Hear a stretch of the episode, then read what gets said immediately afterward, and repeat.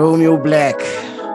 Yes, sir. Romeo Black. What's happening? Yeah, Wow. yeah. I feel like uh, Yeah, it's gonna be an interesting conversation because um really we haven't uh, had a had a long form exchange for for quite a for quite a while. So it's going to be interesting.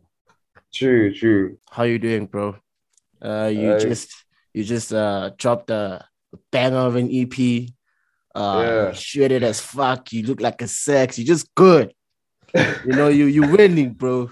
You know what I mean? And I love winners. I love winners. I love seeing winners win and execute Yeah. and perform to to a level that is that is even higher than their standard. Because I think that the, the the Black Ballads which we'll speak about um later on in the podcast, I think is also just a a, a culmination of all the steps you've Yeah. taken and how committed you've been and how disciplined you have been really in your in your art and in your craft and even as a student on top of that. So.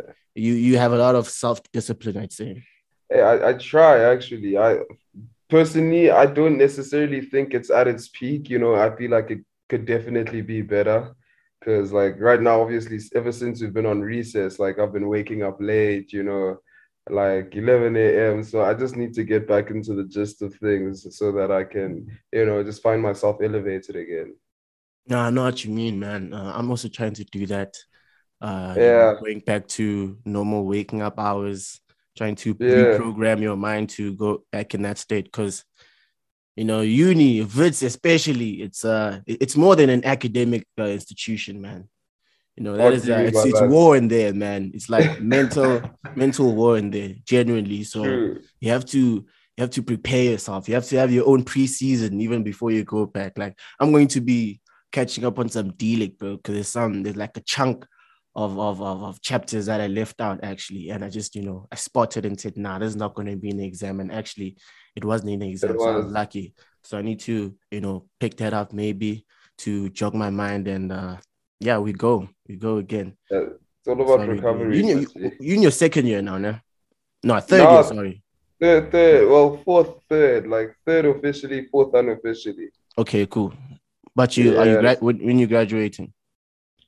Uh, hopefully next year, bro. February ne- Hope- yeah, hopefully Yeah, yeah, next same, year. same.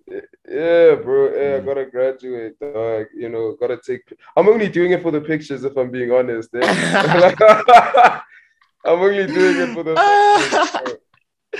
ah, get that, bro. Definitely. Yeah, Just for that, just for just for the for the for the pleasure of it, man. yeah, something to decorate the dining room at home, bro. You, You know what I mean? I I think more than anything, especially uh, black people and, and you know black young adults, they more like doing it for their parents.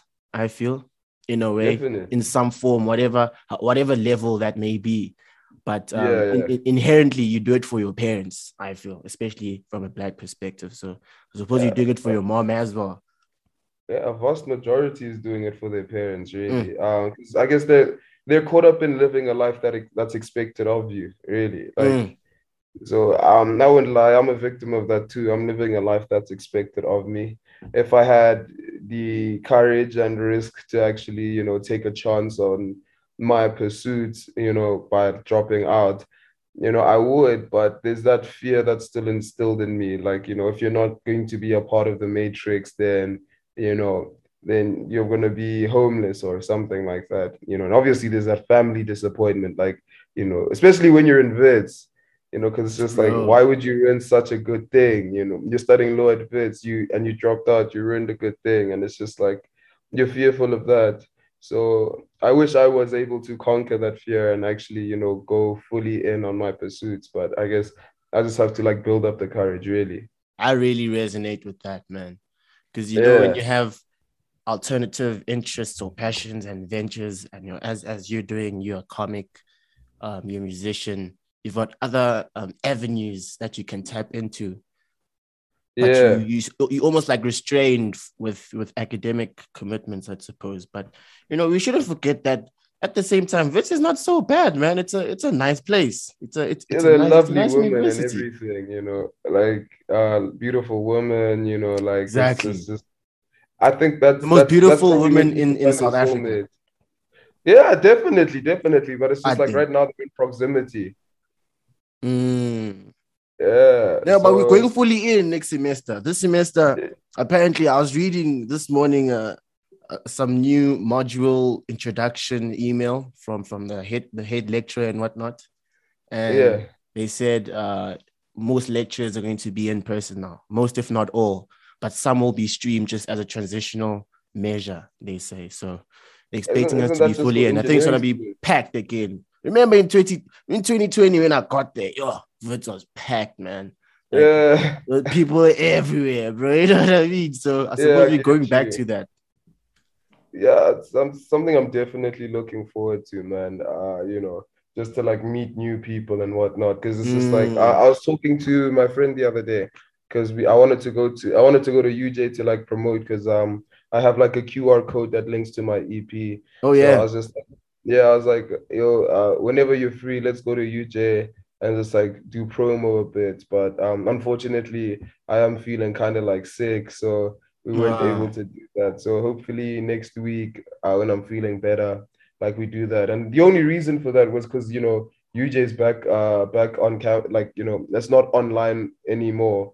Um, Completely. I guess to a certain extent Mm. to a certain extent. So I was just like, yo, plus people at UJ are friendly, you know, very friendly people. Really. Uh, yeah, definitely, bro. They're- I've been they're there once people. actually. eh? I've been there once. Uh yeah. Yeah. Been there once. I went to the coffee shop there and Mm. I had the best salted caramel milkshake ever, bro. Smoothie rather. Ah, I don't know. The, I don't know the actual name of that coffee shop, but it's a coffee shop near the Bunting campus, I think. So shout out to that coffee yeah. shop, man. Like that salted caramel milkshake. Ooh, it was too much. But it's like a quiet place and it feels, you know, not to you know bash it, but it feels a bit old and basic. Like I feel like I'm in a whole new country when I'm there. I don't know what I I don't know if you get me or my experience of it. Or maybe I was just high. I don't know. no, You know? was I don't know. it was So, probably because I you was know what I mean? also. It's a nice place. like- Yo, it's a nice place. Definitely, definitely. I was also like a bit high when I was there, you know, like uh it was yo, and it was it was when my tolerance was very low still. So at some point I couldn't be social anymore. I'm just there like a zombie, you know, but the people were friendly. though. I just wanted to sleep, you know. Ah, Yeah. damn, bro. But it was an experience nonetheless. Mm. Yeah. Oh man. So so you're looking to promote the black ballads at UJ. You know, Yeah, yeah. their Ah, definitely, on the ground. Yeah, just Hmm. approaching people like, yo, what's up? My name is Romeo Black. I sing. Um, you know, obviously, if they want me to sing for them, uh, I, I probably will. You know, um, because we're we're the re we're approaching girls, and the reason why we're doing that is because you know, girls are literally like influencers. You know, m m- more often than not. Uh, with in Really? comparison to, to guys. Yeah, there are not a lot of like guy influencers out there, so it's just like hopefully, you know, one of the girls I approach, or mm, I don't know, maybe like a particular percentage is, you know, our influences, and Hmm. you know, yeah, I hope something happens off of that. So uh, that's that's basically why I wanted to go to like, um, excuse me, UJ and promote there, because you know they're uh, they're very pretty. So you know, you know, you know, I'm Uh. not saying at Wits they aren't. I'm not saying they aren't at Wits, but uh, you know, pretty privilege gets you a lot of followers, and Hmm. I'll be making sure that I I approach like the ones that are like really really pretty. So they probably have more followers. Definitely, definitely. Im- Imagine that's how that's our that's how society and this social media um illusion that has been instilled in us for years and years and years. That's how we assume someone's social status. So as you're saying right now, and this is just a point in general, and it happens in general, where Yeah, the most the most pretty girls in inverted commas, yeah. objectively pretty to that Instagram algorithm is going to I like that you said objectively. yeah, objectively pretty to to Instagram Yeah, and societal standards or whatnot, Western standards, and I think you know, but a lot of African standards as well. But yeah, that's how I see it. I guess it's just a game of social economics, and Hmm. contributed to your social status is how pretty you are. You get me? And Hmm. social media is embedded within social economics. So you you rank higher economically with the, the prettier you are. What what, what is social economics? I, I I can't necessarily define what it is, but it's just like, you know, how how the game is played socially, right? So basically, there are a lot of factors that, well, let me just say the fa- factors that contribute to social economics or your your social standing on social media, which is like a a, a, a very good um, contributor, a contributor. Mm. And what contributes to your social standing on social media is how how interested people are in you right? So some people may be interested in the things that you say and some people may be interested in how you look. And that just increases your your your social standing really. So it's just a game that i try i'm trying to play because you know i'm i'd like to think i'm pretty but you know my followers don't say so. Like, like i don't have 10,000 followers you know i'm but though so, usually girls uh, probably do have uh, more than 10,000 followers. Yo, they probably have 20K, yeah. 30K, literally. And they're walking around university campuses. Those are like walking brands, bro. Walking brands. Because yeah. social media, social media, my brother, there, there's so much, you know, economic exploitation that one can have as a user.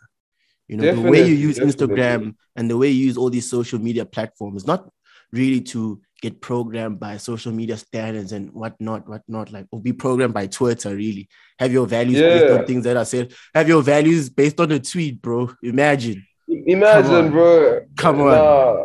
You know, not have I, it that way, but like economically exploit it. Make yourself a brand. You know, find find a way to engage your followers and build some influence, and that's where you have brand opportunities and whatnot. So yeah, some people are feeding their kids with you know social media. High key. Yeah, bro. So I don't, I don't, I don't bash it. I think it's a, it's a good profession because obviously you do get people that are like uh, that always say you know influencers are shallow people, they're materialistic, but then at the same time it's just it's what people on social media are attracted to. You get me? So um it's just it's just a cycle that gets perpetuated by people's interests and people's hypocrisy really because it's just like you're a hypocrite in saying that um yeah for instance yeah they're materialistic but then at the same time you follow materialistic things. And it's just like you know you're perpetuating that cycle really. So it's just like i don't really hate on it that much you know because it's just like you know i understand that people have to do what they have to do to attract interest. Obviously the consequences um, vary, you know, because it's just like there's that um, that FOMO, you know, mm. I'm out here looking at like Andrew Tate, he has a Bugatti and everything, mm. and it's just like, damn, you know, I, I want that, and obviously you work yourself into a burnout, and it's just like physically you feel weak and mentally you feel weak. Your social interactions aren't the same way they used to be and it's just in pursuit of materialistic things. And I wouldn't lie, I am a victim of that, but it's just I understand that it's it's what I need to do, you know. I like and. I like that. Yeah. It's nothing I'm I'm not I'm not opposed to it, you know. I mean, I want to live a soft life, you know, like I it's, it's I have to, you know. What's what's a what's a soft life to you? Because I think people a soft life. So it depends from mm-hmm. 22 to 25. Um, I don't want to sound shallow, but just seven baddies in a pool. You get what I'm saying? like I said on one of my songs, uh, Movement. But yeah, uh, I said on Movement, really. Um, I'm like, I promised myself that I'll never die broke. Although I do have moments when I tend to digress, I'll never lose sight of that potent golden thread. So mm. the golden thread I'm talking mm. about is, you know, just constantly surrounded by you know, uh, baddie. I don't. I, I feel like a shallow for saying it, but it's just like that. And um, obviously, I, I was talking to my mom the other day. Um, mm. I think probably like when we were still writing exams, I was like, um, Ma, where have you always wanted to go? You know, I was just asking her randomly because uh, I wanted motivation to study. So I was mm. like, Ma, where have you always wanted to go for holiday? She's like, no, man, I've always wanted to go to like, you know, Cape Town, you know, hike on the Table Mountain and mm. everything and you know i i put that in the reasons as to why i need to work hard you know mm. taking my mom to cape town and that's what i saw, really providing for my mom is is is very important uh from 22 to 25 you know hopefully by 22 to 25 i provide for my mom and everything and then from 25 upwards you know once i've passed this phase of needing to be constantly surrounded by pretty women and everything, I guess um, I would hope that I have a, a life partner. You know, I know 25 is a bit young, but yeah, by 25. Age is just a mindset. Age is just yeah, a state of mind. Mindset, right? Yeah, that's what a soft life looks like for me. A life partner, you know, um, especially happiness within myself, you know, mm. happiness within myself. That's what a soft life looks like, you know, mm. security within my relationships, mm. um, you know, a good social group.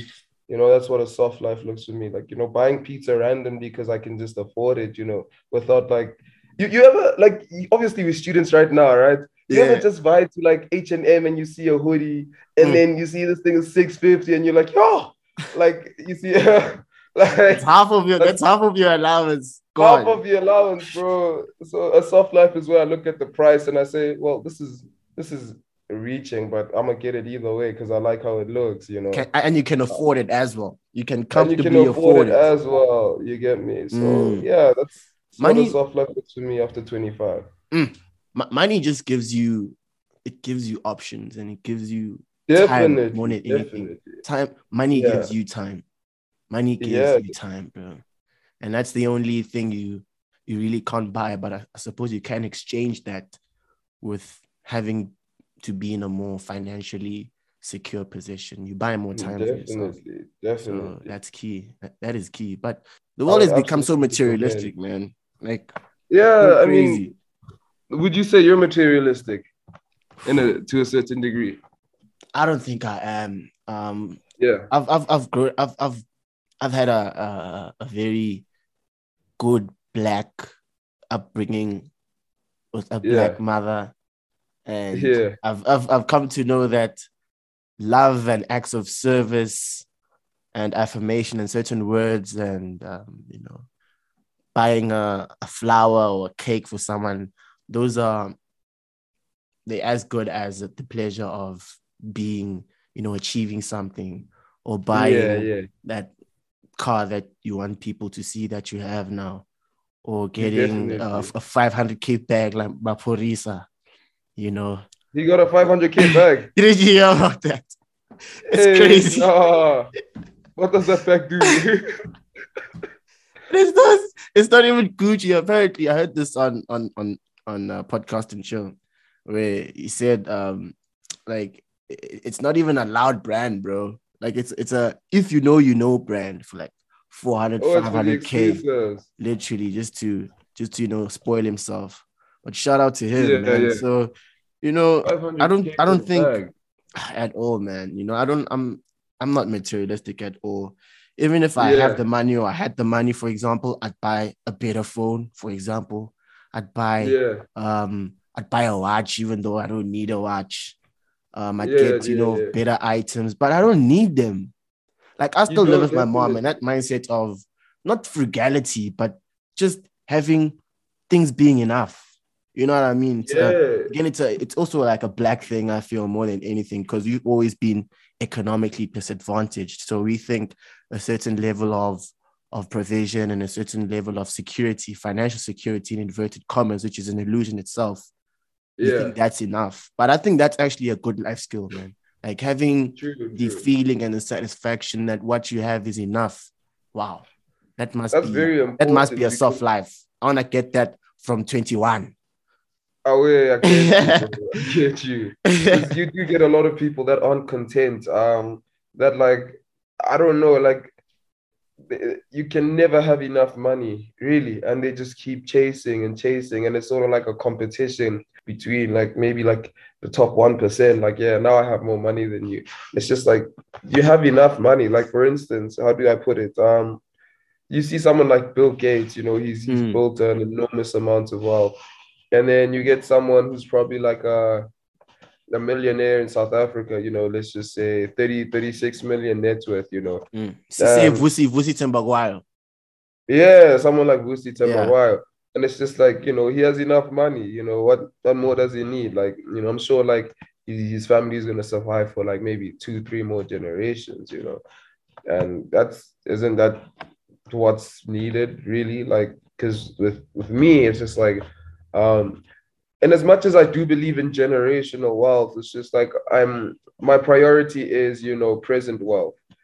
You get what Present I'm saying? wealth. Just present wealth, just to be happy and content within myself. You know, Mm. financial wealth and you know personal wealth.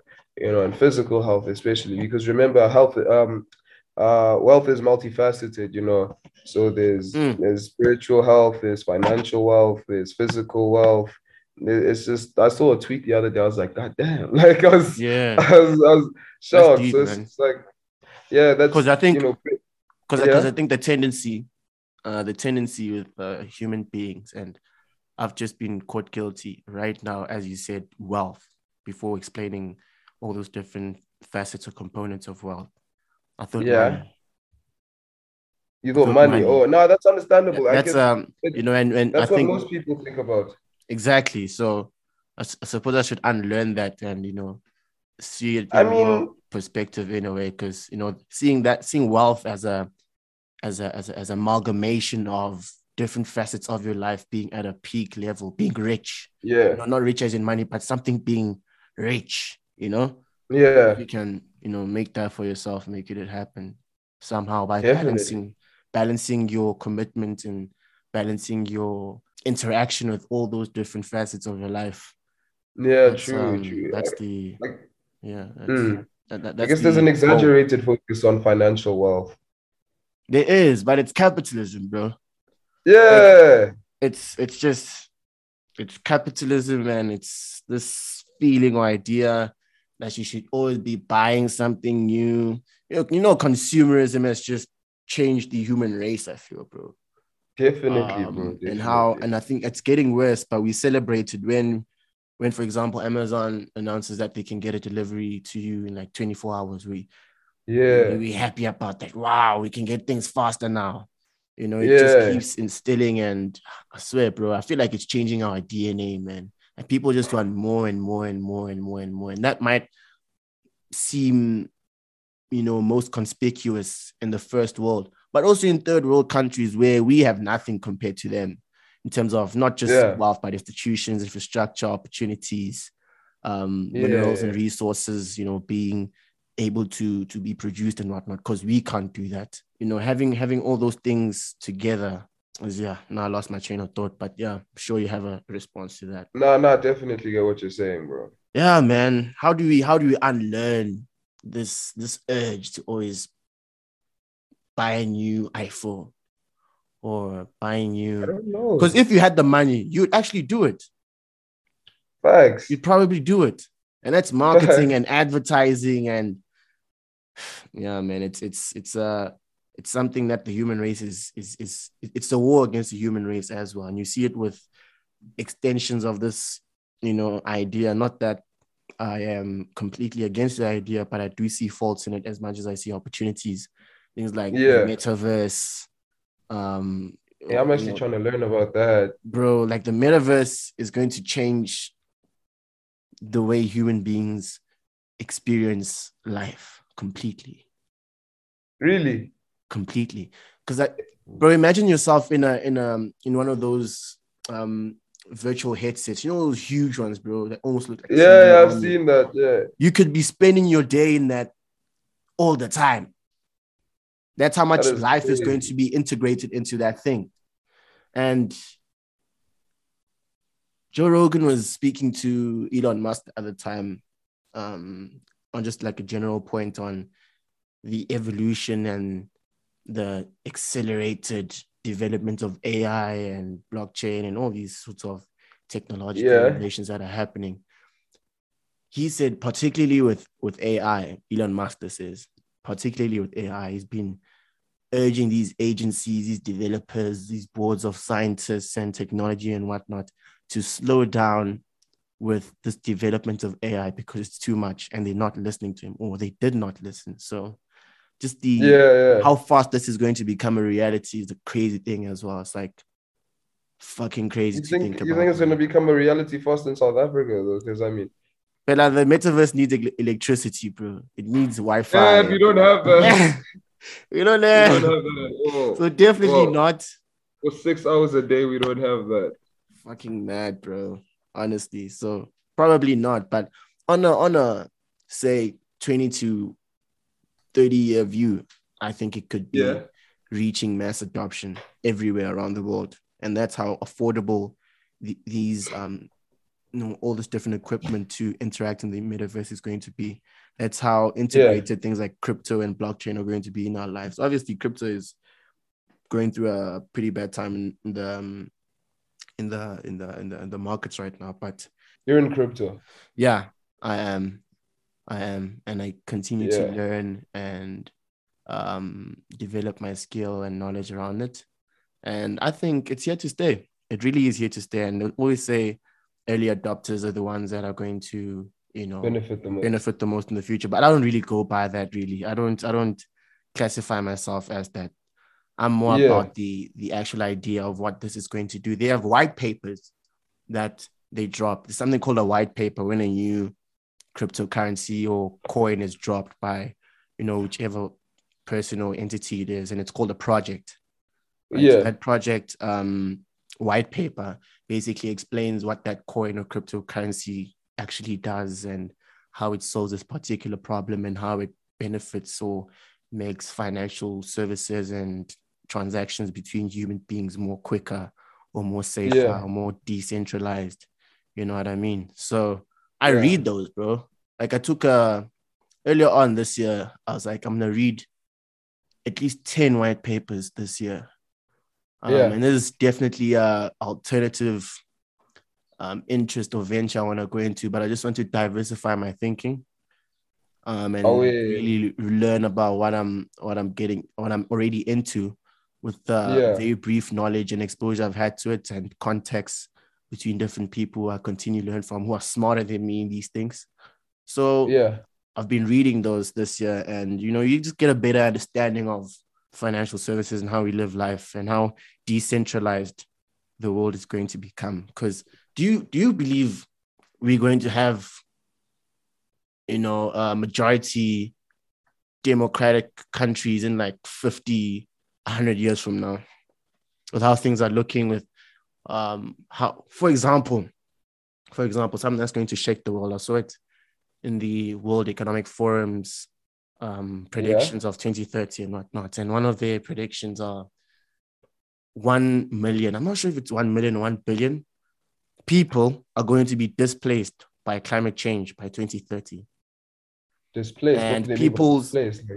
These are people like in islands that are uh, really susceptible to you know things like tsunamis and whatnot. Yeah, so climate cli- that climate change point really um you know got me got me a bit worried about how we the, the, the structure of states and how things are going to go really in the future.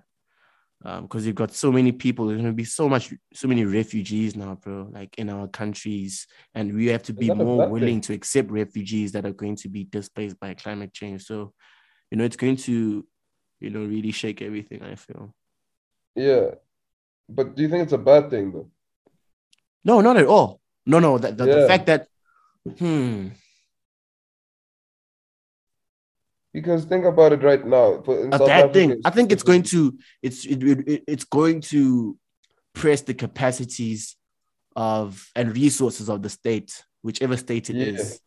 to a, a a- a whole new level, a whole new level, and with people being so reluctant to, um, for example, in communities, how there's so much division and you know. People live in cultures or tribes and nationality. for example, I heard I heard I was listening to this other podcast the other day, and I heard this guy say, um, for example, in a in a place, especially with black people, say in like Soweto, for example, say take Soweto for example. yeah, there's a place where uh, Shangaan stay. There's a place where Zulu stay. There's a place where Pedi stay. There's a place where Sotho stay. They might be a bit mixed, or you know, Yeah. or, or, or put together in some patches of Soweto, and like you have areas where there's both or a mix or a diverse set of um, different um, cultures or languages Yeah. and whatnot. But mostly, it's actually very isolated. And I was like, that's actually really true. That is really true. So you know how how do we become more Yeah. how do we become more you know unified man it's it's going to be really hard and i don't think that is going to be a, a, a quick lesson it's going to take quite long People are really True. tribal, especially in in Africa. Yeah, yeah, yeah. So Like, because obviously, like right now, it's just we we're so opposed to Nigerians and Zimbabweans and everything. Exactly. You know, so much so there's xenophobic attacks and everything. And it's just like uh um I don't I'm not sure if it's because there's Zimbabwean and uh, also the Pakistanis and everything.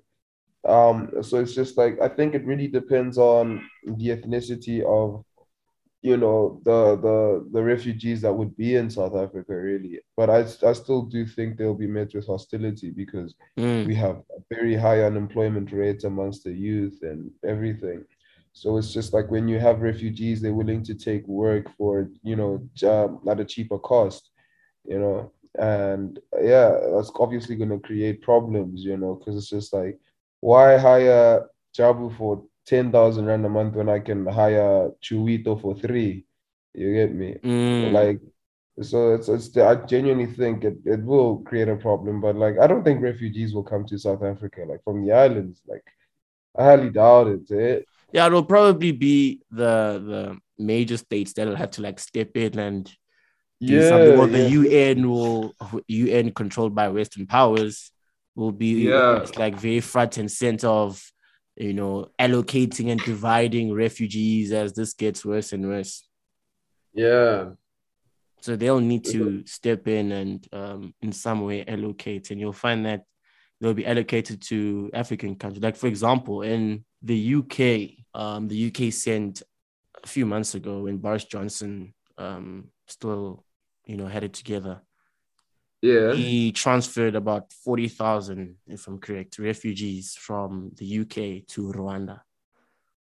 Like he he deported them, he exported them. Literally, literally. Why? Like, there was even a, a court case on this with people trying to uh, petition against this and stop, and they were demonstrating on the streets, you know, um, trying to save them and not get them to be deported. But the court actually, um, you know, validated the decision that the, um, you know, what what that department called, um, the deportation one in in the UK, but whatever that department is, refugee or travel department or whatever, um, Yeah. decision was ratified, and yeah, they were gone on the plane, gone to Rwanda. Hey. I think they've, I think they're there already. So you see, even the willingness of, of of people or like people in government of Rwanda to like bring people into their country. I don't know what altruistic projections maybe they want to show upon Yeah. everyone in the world that ah, we're Rwanda, we accept people. Maybe that's how it is and how their decisions are structured to you know show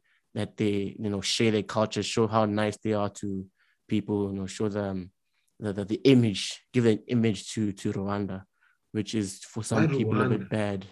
I don't know, Ned. It's, it's random, Ned. That's so random. like, It's so Why? random, bro. You know, like Yeah. Rwanda, like wait, Yeah, these yeah. these refugees are they black? um, probably not. Yeah, Let me let me let me um check this out on the net quickly. that is Rwanda's such a It's random crazy, you country. know. It's like a really random. But I was listening to uh there's there's a podcast called BBC Africa Daily. yeah, like African news every day. And Yeah. actually the guy, the presenter, Alan Kasujja, was, you know, speaking, not him, but one of his reporters was speaking to some refugees who are already in Rwanda. So Rwanda has previously invited or accepted refugees um in the Yeah. past, you know, and they were interviewing those refugees and they were like, no, actually, you know, Rwanda, they treat us really well. Uh, we live in uh, really, you know, proper, organized housing complexes that they've made for us and whatnot. We accepted among the community. We feel like they're family. So I suppose it's a it's a, it's a it's a different experience, but obviously that's just anecdotal what he said. Um, Yeah, might not be yeah. true for everyone. So this is a um an uh, an article from BBC News. So why asylum seekers being sent to Rwanda and how many could go? I'll just read a few. Yeah. The UK government says that the plan to send asylum seekers to Rwanda will discourage people from crossing the English Channel. However, a report by MPs has found no evidence that asylum seekers are being deterred by the policy, pointing to estimates that double the number of migrants will arrive in small in small boats in 2020 compared to the previous year. What is the asylum? What is the Rwanda asylum plan? The five-year trial will send some refugees to Rwanda to claim asylum there. So these are asylum seekers. They're actually not connected in any way to the Ukraine. So I was incorrect by saying that. Oh, they may be granted per- permanent refugee status to stay in Rwanda. If not, they can apply to settle there on other grounds or seek asylum in a safe third world country. Why are you sending yeah. asylum seekers to third world countries where I don't know bro. resources and uh, the infrastructure to make these things happen is probably at a worse position than or it's not probably is in the worst position compared to the counterpart or the other party that's sending these asylum seekers.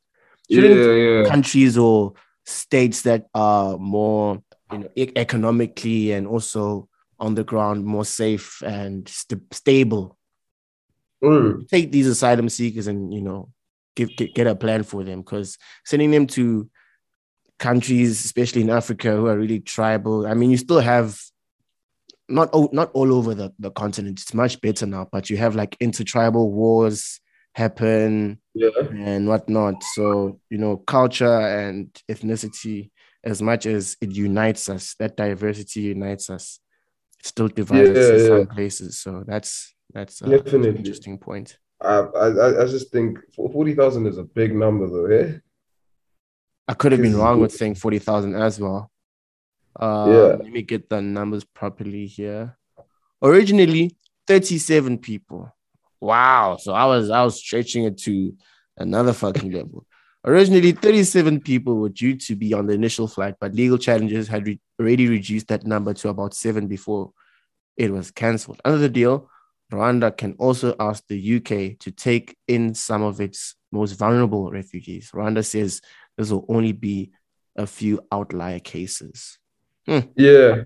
It was very interesting. So they tried to stop people, you know, in getting people um, or having this aggressive policy on deporting, uh, you know, illegal uh, migrants and whatever. Um, they're trying to deter people crossing the English Channel with boats and stuff. Yeah, and that happens a lot, especially in Africa, and how people uh, take, um, you know, especially around um, the Arab uh, center, I suppose, the MENA region, where you have the Middle East right right next to Egypt. You know, you have yeah. over there, and that's a that's a strong Arab uh, culture around there, and you have people. Or on the other way, on the other way, you have people going across Algeria and taking boats to France, for example. Some people don't get there. Isn't there a lot of admin when it comes to that, though? Isn't there a lot of admin when it comes to that? Because I can imagine, bro. Like a boat to France, bro. Like that's mad. a, like, boat, bro. you know what I'm thinking crazy. of? Maybe it's because of what's in my head. I'm thinking of people like rowing a boat, like, but like that, that's obviously no, but literally, real. it in, in some cases it's that bad. That's why they they you know all these um you know agencies and governments especially are trying to stop it.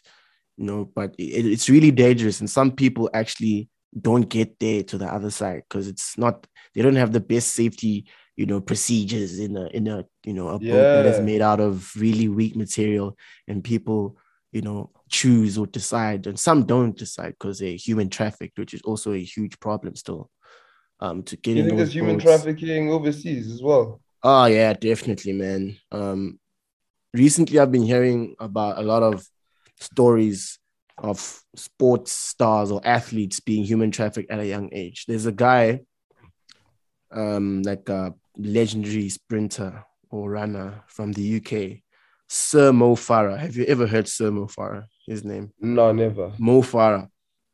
This guy, um, recently, he announced that in all this time, and this guy has. Let me read his biography for you.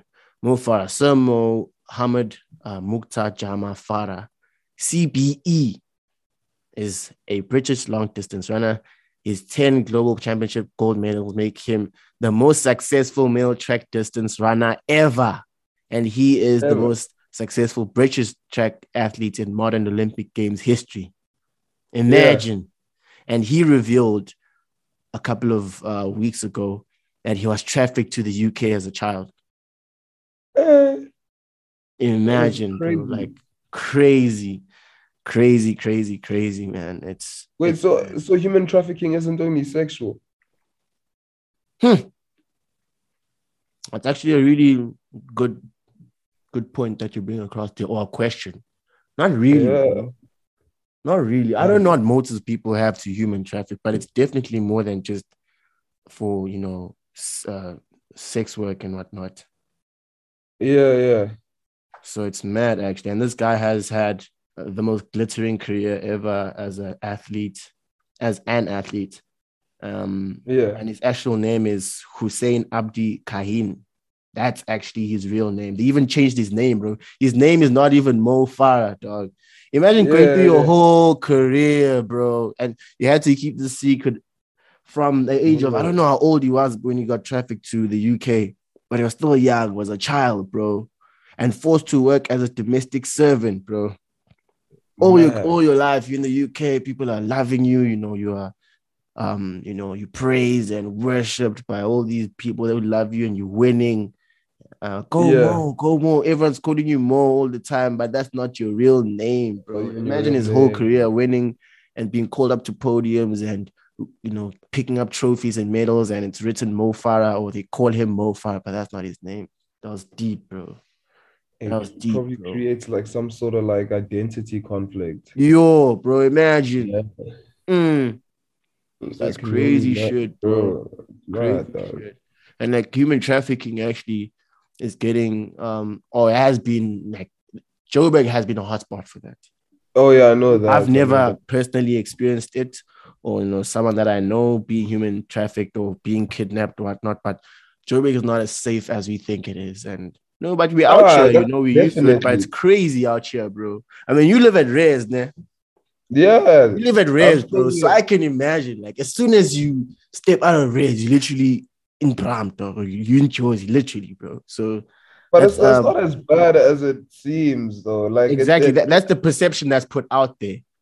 As I'm saying, Yeah. that yo, you straight out of your of your of your of your door now, you in Jersey, put your phone in your pocket, do this and on that, your- act walk, your I mean, bro. cool, you know. Yeah. And that's what we Yeah. told the pep talks that we get by our parents. So crazy Uh, shit, Yo, bro, you'd be Has it ever happened to you? Have you heard of it? Hey, Sorry. I'm saying my mom calls me. She's like, "Yeah, there are people being shot at taverns. Don't go out. I hope you're in your room studying. Dumisha, don't go out." Go Bro, it's tavern. literally up every conversation. Like whenever she calls me, she probably calls me like two to three times a week. She's like, "Yeah, I hope you're in your room. I hope you're not going out. Dumisha, don't go out. Study. bro, I'm- it's deep, bro. recess." Like, It's this has been happening since first year, bro. Like, crazy, bro. Yeah.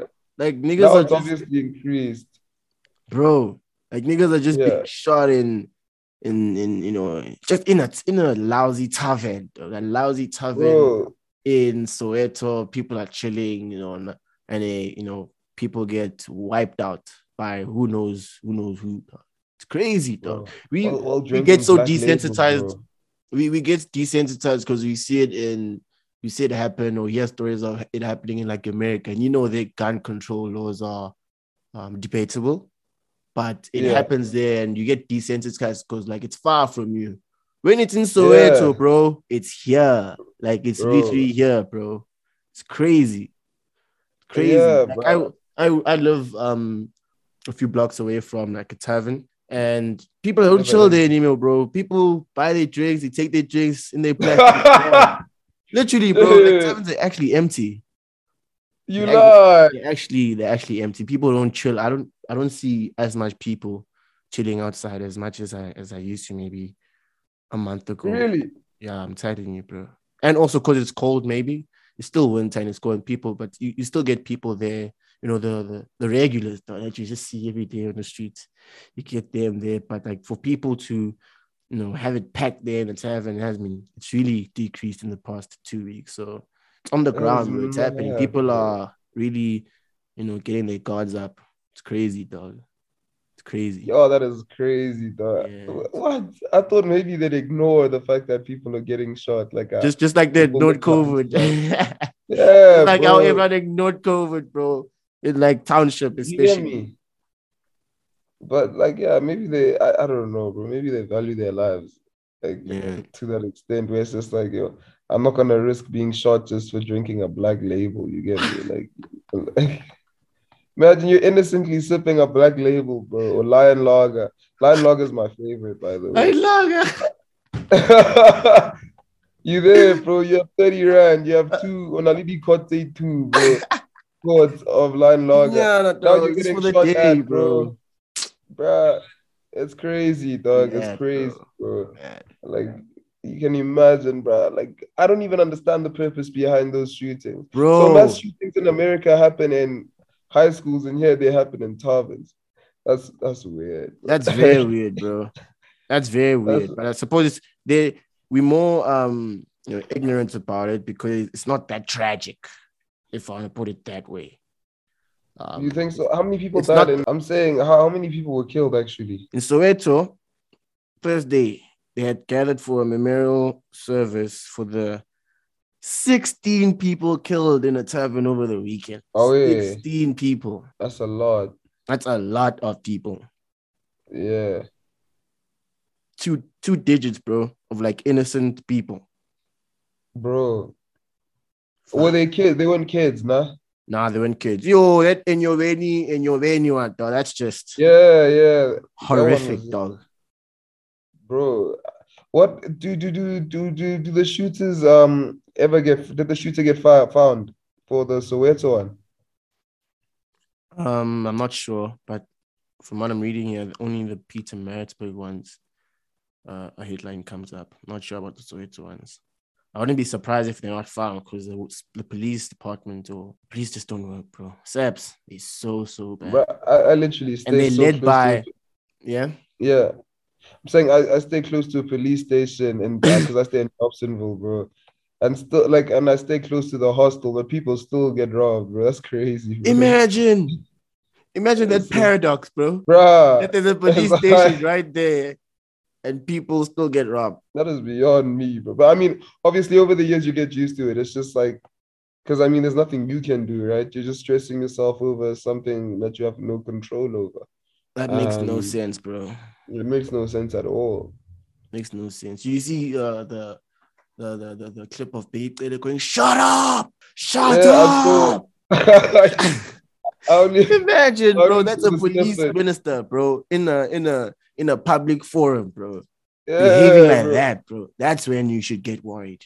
That's when you. But we must actually should get understand that these people bro. are human too, bro. They have their own frustrations. Obviously, he probably could have conducted himself in a better way, but you know, Nah, I, I get your point. I get your point, but yeah, the way he was so aggressive and how how, how defensive he became was um was questionable. You know, it Well, was. it was do- when do- that do white really- guy 'cause that- was. because that because that journalist that journalist who who asked that question his name is something cameron i don't remember his his name i'll get it maybe Um, Yeah, he, he was actually very respectful and you know pretty articulate in what he was saying and what he was um, putting across to be clear although he was pretty passionate and impassioned Yeah. as he spoke. You know but he was never like you know aggressive. Eh, i couldn't control himself man. He really you couldn't, don't you think? that just shows that just shows it shows how, how defensive how defensive um, ministers and just government officials become when you you know raise questions that have to do with accountability and questions that have Yeah, to do with why aren't you doing this? They get defensive and they get um all angry and mad and they act like how Bheki Cele, um behaved when he went shut up Imagine saying shut up so aggressively like that, bro, in a public. Don't they get embarrassed or something? I'd get embarrassed. I'd get Bro, I embarrassed if I acted like that, bro. Yo, I'd be so embarrassed, bro. I'd cringe, bro. Yeah, but like, don't you think uh, he was? Because I mean, some people still get like triggered by the sights of white people. Mm? That's, a, that's a good just- that's a good detail about that whole interaction actually, because that that the fact that the journalist was white is now an important fact.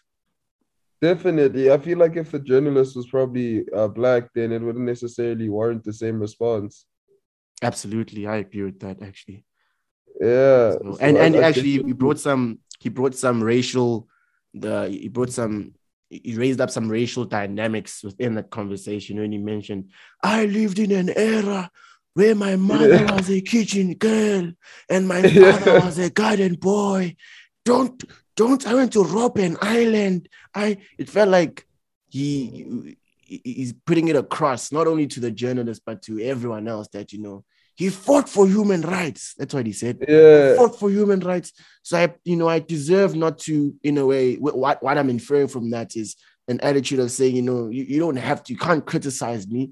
I fought for flipping apartheid. Yeah, I, I was involved in that struggle. My mother, I lived these life experiences. This is how yeah, I was raised yeah. because I was black, and you haven't had those experiences, but you, you're using that as a justification of not being held accountable. Imagine, that doesn't bro. make sense, bro. That doesn't make sense. As much as it's true, it's absolutely true. Uh, yeah, you know all these experiences that he had and what he's saying. That there, there's no uh, factual inconsistency there, as far as I know. But using yeah. that as a justification when it comes to a question of accountability, accountability has nothing to do with race. It's either you did something that you're responsible for or not. You didn't, and yeah. they didn't, and they continue not to do that, bro. So yeah, police, bro, do you feel safe there, wherever your, your closest police station is?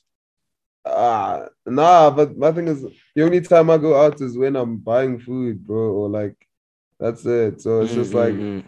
I've stayed there for the past since since high school, and mm-hmm. it's just like it is what it is. Like I, I safety is not a concern. Um, nah, yeah, you know? yeah, I feel you. Because in my actually, we've only had like a house robbery once, and it was by our cousin. Like, so what happened? no, like um, uh, my cousin, I think he's um, he, he he's kind of like a nyaopes, you get me? Mm. So I wasn't around. I just uh, I just heard about it. So my sister had told me, yo, uh, he he's been coming around the house often, you know, are like yeah, he's just checking on the family and everything and obviously his family you know it's not yeah. that's his yeah that's his father's place you know yeah. his, his, his his father's parents place you know mm.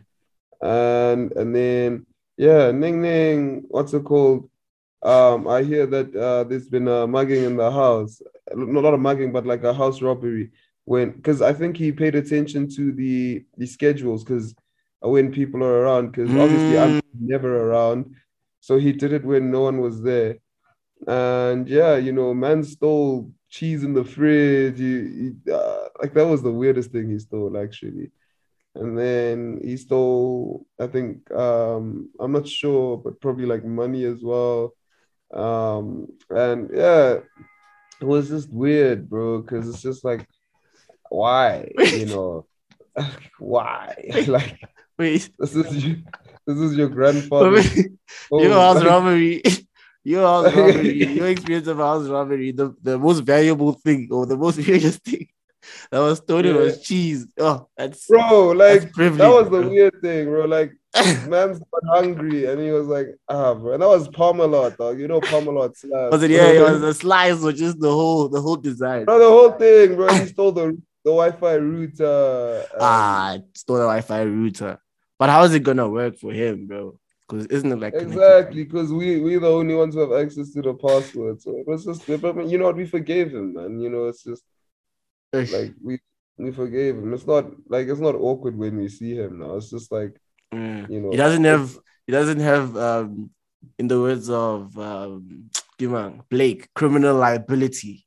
Yeah, yeah, he doesn't have criminal exactly. liability. Well, yeah, you could you, you could you could you could actually argue that that was just uh sleepwalking and stuff. You know, that was one of the most fascinating things with um what's this?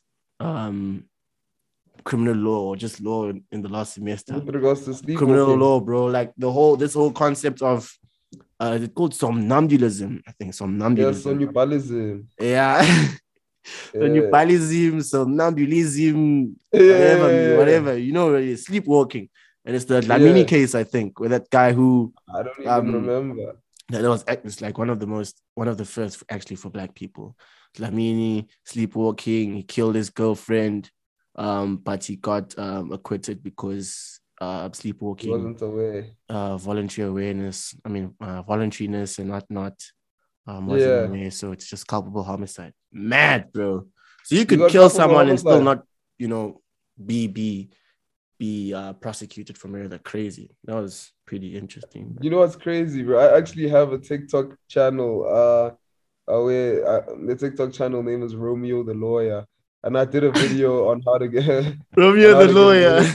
Yeah, Oh, I did a video on how to get away with murder, bro. Hey, I got Oh, like yeah. five thousand views, bro. really? Yeah, bro. Oh, that's a lot, bro. bruh, bruh, because I started this TikTok, I think last week, just started like boredom and yeah, and just to like do uh just to discuss cases and I don't know, it's some form of social proof really. Mm. And then I did a I did um for my my second video was me discussing the Jub Jub case, and that got four thousand. Maarohanye case. Yeah, the Mah- Maarohanye yeah, case. then, the Maarohanye case. yeah, yeah, and then Oh, yeah. the second one, the second video I did was uh, on how to get away with murder. Yo, got like five, got me a hundred followers in one day, bro. Wow. You know the, the TikTok TikTok um you know the the visibility opportunities they are are just mad. They're just crazy, bro. bro. They they mad. Yeah, so I've been I've been doing that. Mm. Um, I just, I just need to be more consistent because my recent video only got like a hundred views, and it was so weird. I was just like, I thought I got because in my mind it's just like, yo, how do I deal with this fame? You get me? But then at the same time, it's just like, my nigga, you just had two videos that went viral. You know, Nah, I feel you, bro. You're a TikTok Yeah. TikTok influencer, bro. You're 5k views, like proper TikTok influencer. You can add that to your Instagram bio. yeah, hey, bro, people, people people actually make a living off of TikTok, yeah. Literally, bro.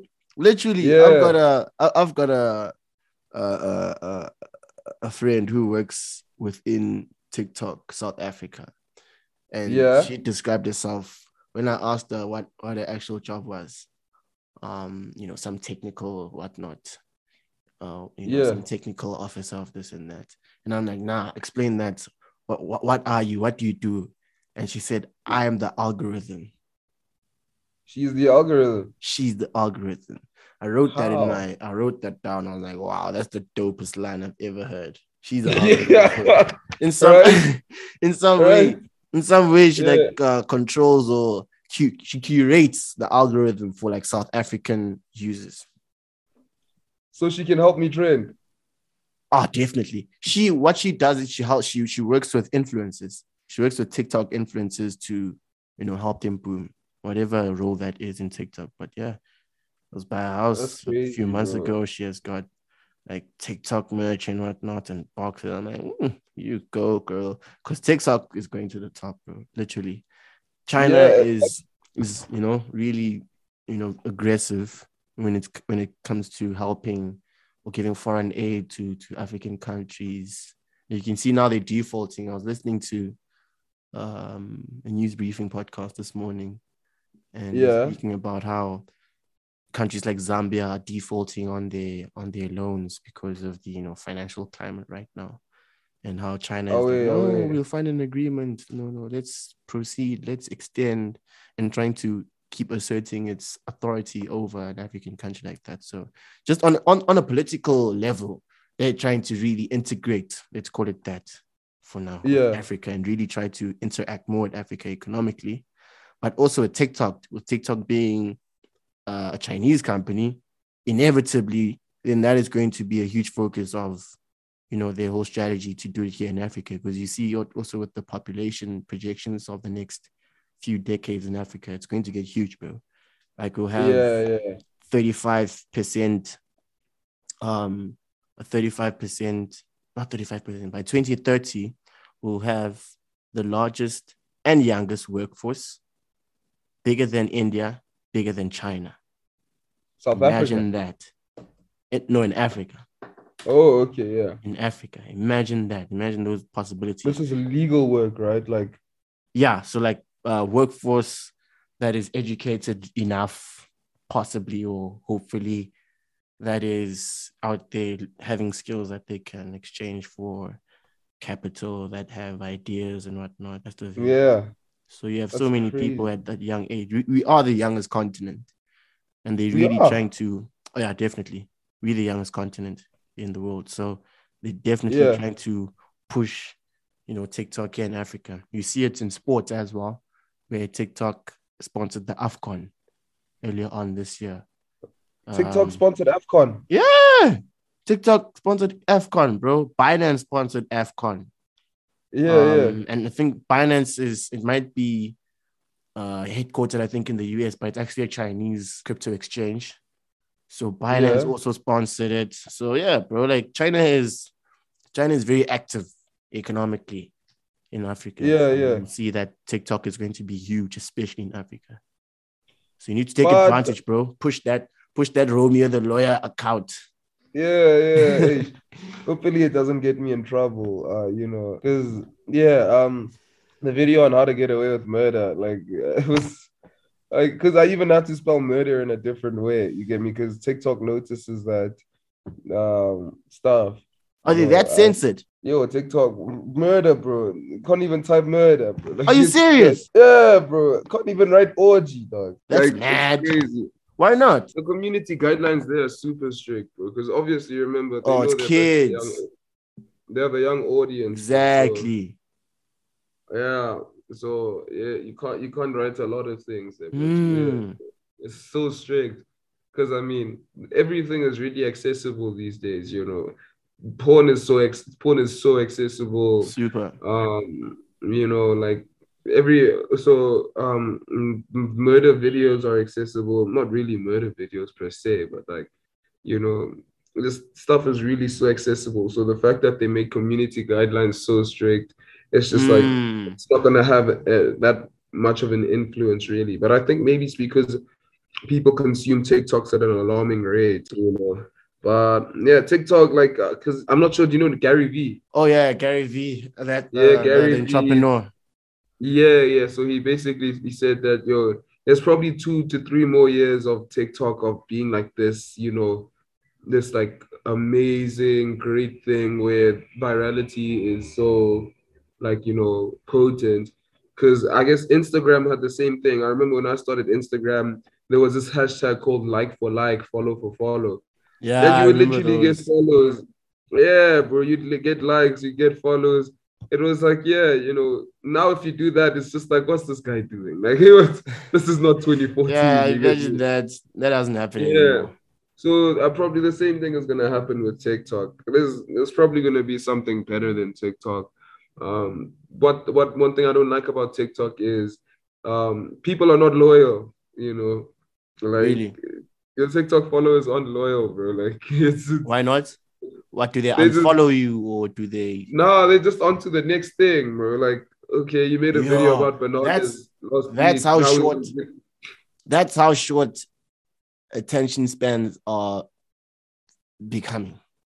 Yeah, That's how me? short. And you know the the whole, you know, the entire paradox with this is that in China, this year or late last year, they enforced a policy or a rule that kids under the age of a certain age can only play video games on the weekend. So they limit their rule. time That's like a online. law. That's a law. Yeah, that's a law in China. Let me Google it quickly. No ways, bro. China. and at the same time, they they you know innovating in social media and trying to weaken attention spans of the West, while their policy with the children that are coming up now is you only play games or you only have a phone or social media contact on the weekend. Yeah. Let me bring it quickly. that is crazy, bro. How do you know this stuff? Like, Bro, I listen to podcasts and stuff. yeah. Yeah.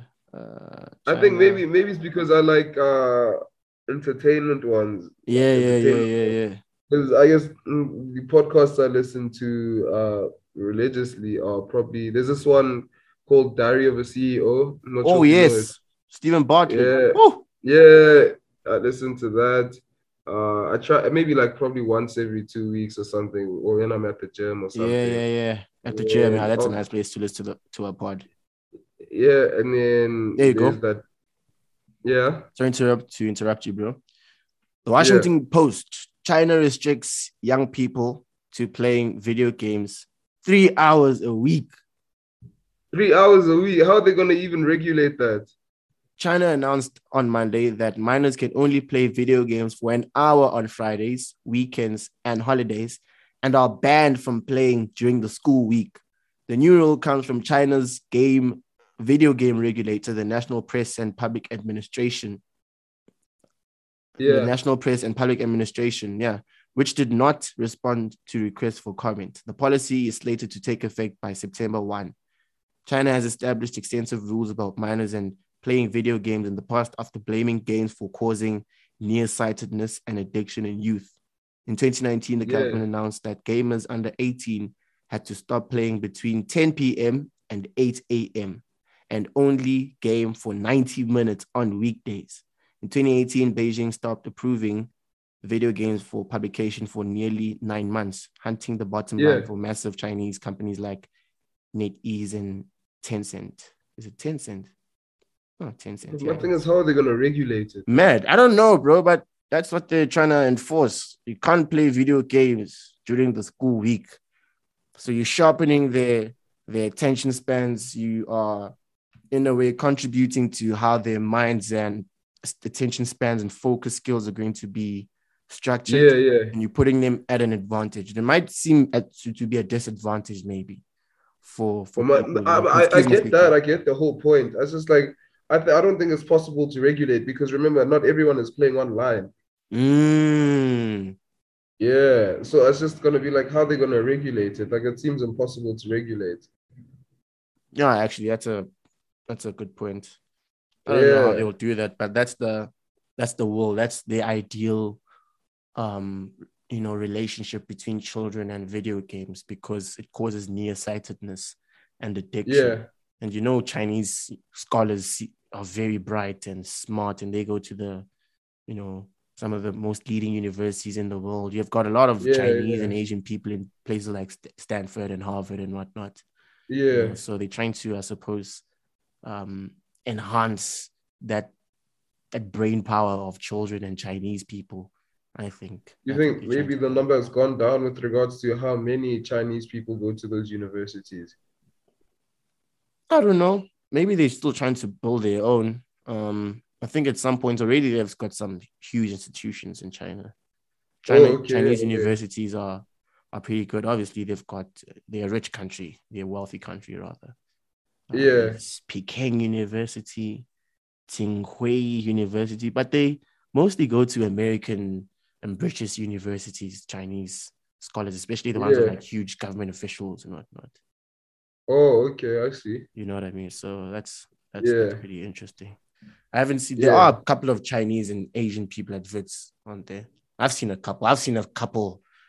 You know, Are really, they, are they really African Asian? African Asian. Yeah. How does an African Asian person look like?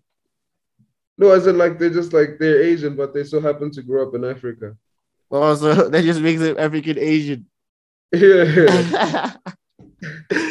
uh, actually, I have a my sister has um, oh, what's this? A friend, um, who's Chinese, but actually she's she's actually South African, man. You know, I've met her Yeah, a couple of times. We went out. apparently it's a thing. Yeah, bro. Literally, Like, you 'cause I know can. Lesotho has Asian people. Hey, Lesotho. yeah, there's Asian people. Yeah. Yeah, bro. It's In crazy, Lesotho. right? Yeah, It's so odd, bro. yeah, and they speak Sotho as well, bro. No I mean, way. They, they No us, way. bro. no way, bro. Really, really, bro. It's it's shocking. It's very shocking. Oh, it's bad, man. Do you know Hans Kim? Who? Hans Kim. Nah, I never heard of him. He's a he's a he's a he's an Asian com- comedian, dog. He's an Asian comedian. Yeah. Ah, that nigga's hilarious, bro. And the fact that he's Asian makes it even more funny. He says that in his bits. In his bits, like he always emphasizes, you know, his that the fact that he's Asian and these awkward experiences happen to him, and he's hella funny, bro. He's hella Nah, I'll funny. check You should watch Kim, Kill Tony. Have you heard of Kill Tony? I'll- Tony Hinchcliffe. Kill Tony. Yeah. Is it on Netflix? It's on YouTube. It is proper, bro. I think you'd enjoy that. Heavy, Okay, I'm heavy. check it out. It's Kill Tony. hilarious, bro. It is hilarious. Yeah, dog. So like Kill Tony. It's um it's a it's a it's a YouTube show podcast where uh Tony Hinchcliffe uh, invites you know some of his uh friends in the comedy scene and they chill Yeah. and they they chill and they let anyone from the from the audience uh, do stand up for one minute basically Oh yeah, oh yeah. yeah and then they do stand up then you know they after after they do their stand up they'll you know interview them and ask them what they you know what they do when they started doing stand up and whatnot it's actually it's actually pretty good and it puts people on bro like it put people on because that thing gets about you know say 300k views per episode and stuff Oh yeah, oh It's yeah. Nah, And the platform, hey, he brings people like Joe Rogan. No no it's not south africa No, I'm saying I wish we had something like that in South oh Africa. definitely bro it would be dope hey Yeah, it would be dope, bro. It would be dope. That's actually something that could be, you know, implemented and redeveloped to like work for SA. Yeah, yeah, true. I just want to make you listen to this um this segment of Kill Tony. It was hilarious, bro. So some uh orange head guy, bruh. Orange head comes up, uh wanna do stand up, and his voice is pretty unique. And I want you to like listen. Always, always. It's hilarious. There you go. There it is. Yeah. Can yeah. How many of you guys like it when comedians do good on this show? How many of you like it when comedians do bad on this show? This is Okay, uh, Freddie pretty Hinchcliffe. He's Wow. introducing him, Make some right? noise for Tom Murphy, everyone. One more time for Tom. Yeah, This is the comedian. yeah, Always. yeah. You guys like sex? Yeah. Hey, that's a better reaction I got at the Dollar Tree. Christ. Hey. Yeah, I like sex. I don't. I don't have it a lot. You know. I uh, yeah, my girlfriend actually dumped me about a year and a half ago during the quarantine. It's a little clue you might be the problem in the relationship. You know. Yeah, it's like she's allowed to see two people on Earth, right? Me and her female roommate. She's like, yeah, let's cut that pie in half. Yeah. Yeah, she hates pussy. She hates it. I've tried to show her the videos. She's just not into it, you know? Yeah. And, and after, I was kind of just hoping the quarantine would continue because at least then I know she's not fucking anybody. You know, unless she suddenly gets a thing for Uber Eats drivers, you know? Uh, which I knew was not the case because I am an Uber Eats driver. Uh, and then, and after the quarantine ended, I was just kind of hoping she'd get COVID. Just cause, yeah, it's nothing against her. She's a lovely lady. You know, it's just, uh, I'd rather have a respirator down her throat than, you know, Jeremy. You know, yeah. Tom Murphy, everybody. Tom Murphy. Fuck yeah, look at you. This is very exciting. You've never been on this show before. I would remember you. Yeah, you are an unforgettable face. Welcome. This is I, I wish I could forget. It's- I can't believe you sound as weird as you look. Yeah, wow, what's Yeah. up? It's me. This is what I talk like. Yeah, see? It's me. Hello there. It's like if Dean Delray fucked a penguin. is. This is incredible. I, oh. I've always wanted to see what William Montgomery's grandfather's stand up was like. Absolutely incredible. My God, you look like both the wizard and his student at the same time. You could be 114 or 14. I'm not sure which one. This is incredible. Are you an M80? Like, what are you? Are you literally a firecracker? It's, yeah, Irish German. Can I answer my Irish German. Uh, So Oh. am I. Weird. Wow. Yeah, look at that. I bro. one's a little more It's German. hilarious. I want to get Well, to quickly jump to the You know part who he sounds like? bro. Is that that's how he sounds like, bro? He sounds like Peter Griffin. I don't even know who Peter Griffin is. F- f- family Guy. Oh, Family Guy. What kind of car He does actually, eh? but this is his real voice. When you come, No way. Oh, listen bro. to this. just- do you do in This is, oh, this is uh, like the, the, the hella funny part. So now they're like what it, what they also do on Kill Tony is that they roast you, bro. They roast that Oh, yeah, person. oh, yeah. but they're the professional comedians, no, but they they roast you afterwards. So listen to what the uh, Tony Hinchcliffe said to this guy. Cantaloupes, watermelon. What are we talking about here? I did fuck a jar of peanut butter once. What uh what do you have any special moves you do in the bedroom? Are there any Tom Murphy patented moves? Uh, I did kind of. It's. Is that what you do? I, I would describe let- it as rickety if I had to describe my fucking style. Tom, let me ask you this. When you come, do you just go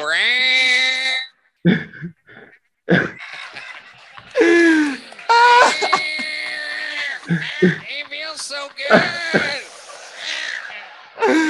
oh, bro. Yeah. So yeah, Yeah, Kill Tony, I'm gonna definitely check check out. stuff out, bro. You should check that out. It's hella funny, bro. Oh wait, oh wait. funny, bro. Yes, yes. It's hilarious. How did you find it? Um, so I listen to the JRE quite a lot, bro. Um, so one of his guests were, was Tony Hinchcliffe, and he mentioned Kill Tony. Yeah, Yeah. I got it from there. So yeah, hella funny, bro. Honestly, I only recently started listening to it, as I said. Oh wait, oh. Yo, it's just hella funny, and the episodes are like two hours long of just in a random, not random, but like a proper stage. It's in a uh, a Texas club already. It's hosted in Austin, and it's a live audience because they're just coming there to drink. And then Tony just Yeah. comes on the stage, nice setup uh, with Brian Redban. Uh, and then he brings some of his friends, and then they have people from the audience uh, do some stand up for one minute, and then yeah, they roast them. Funny, bro. Hella funny show. And what an easy Nah, way to make money. Yeah, actually, Literally, actually. easiest way ever. For you as a comic Now- in SA, or do you feel Sorry? as as a comic, the comic scene in SA, how Yeah. what's the what's the state of it? Like what's the you know the, The your, your impression, I suppose. So it's very small, very, very small. Like literally all comedians know each other. Like they all hang out together. They're the they're the spots you go to. So on Monday it's in Malvo. On Tuesday it's Braamfontein, Kitcheners. On Wednesday it's Greenside. Um uh yeah, and then on okay on the Wednesday it's Greenside or Shakers, but no one wants to perform at Shakers because you always die on stage at Shakers in Maboneng because like you know how Die Maboneng stage? yeah, like yo, no one, bro. It's if people laugh uh, when you're at Shakers, bro, that means you're really funny. You know, like because everybody's focused. You know how Maboneng is. Everybody's there for groove. So now when you're like, okay, um, Awe, can I please make you guys laugh? It's just like, who's this guy? You have to get the crowd to pay attention. I never want to. at Yeah, and then there's this Zico's on Monday as well. That's another place, but that's for like vernac comedians. Mm. And then, yeah, there's this comedy company, uh, Funniness. I, I work with them a lot. Uh, yeah. you know, uh, Funniness. They, yeah, there's some guy they called Mazizi. He just he he puts young comedians on really. Mm. So, uh, yeah, uh, that's how the comedy scene. It's small. Everyone knows each other, like literally, like. So it's very small. uh, Everyone knows each other. Like, you know, you know who to hit up if you want like a spot because it's just. Oh, there's also something they do every Sunday now at the Bioscope in Auckland Park, but Mm. that's that's for like paying people. Like that's 150 per ticket. Uh, that's hosted by some comedian called Chandre van Wyk. And yeah, you just know who hosts, and you know, you ask them, it's all about networking, really. You ask them for a spot. If they like you, they'll say yes. If they don't, it's a no. Like, you just need to like familiarize yourself with people, which is something I kind of had like a struggle with because I don't know. I'm not a shy person, but around comedians, I'm very shy. Like, it's so weird. Why? I don't know. It's just like I was so growing up, I was so used to being like the only funny person in the circle. And now it's just now I'm surrounded by me's and it's just kind of like By use. Yeah. I get you, bro. I get you. Yeah, I get you. Um, my friend Lisha, I do I do stand-up comedy with him. He's like a socialite, socialite around comedians. Like he can even roast them, like because you you know, I'd obviously like there's the let's just say there's some guy like I don't know, let's say Robbie Collins there. You know Robbie Collins, right? Yeah, yeah, the tall colored guy.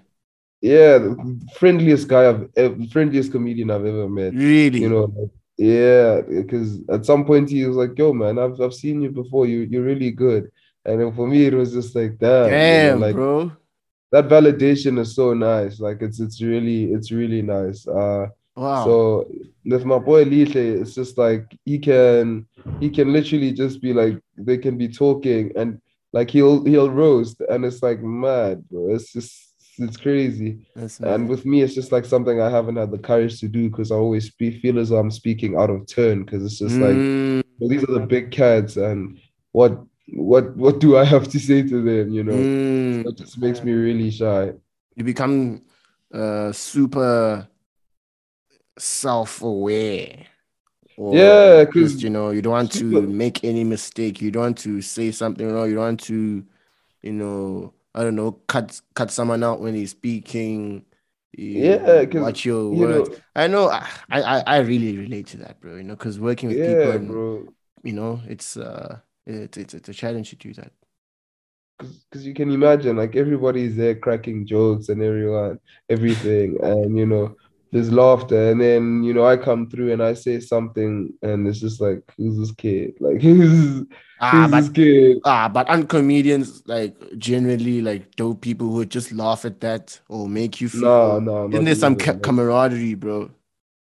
uh if amongst the ones that know each other you know how it is Yo, right so if uh, they, they wouldn't laugh at your joke, say it's it's a funny joke, and they in the group and they think, "Hey, who's this kid?" They don't laugh. They're Eh, not, Do you bro. have They're that? like- Do you have that experience? bro it's just like bro like um for instance let me just say uh robbie robbie's friends with i don't know there's some guy called tz chunya i'm not sure if you know him yeah so No, no, I like don't. yeah he's also like a really funny guy um so let's just say like um TT's performing and it's just like you know comedians don't laugh. They look at you like it's like they take it's like it's like they're breaking down your set. Like okay that was a good setup good punchline and whatnot. Like yeah um my first time performing was at Vid's uh comedy night in 2020 right? So get there i'm shy as hell bro. And Paul Pops is there and I'm like you know he introduces himself to me as in Paul in my mind I'm like my nigga I know you. Like you know uh On Tafai, a first name you know, basis.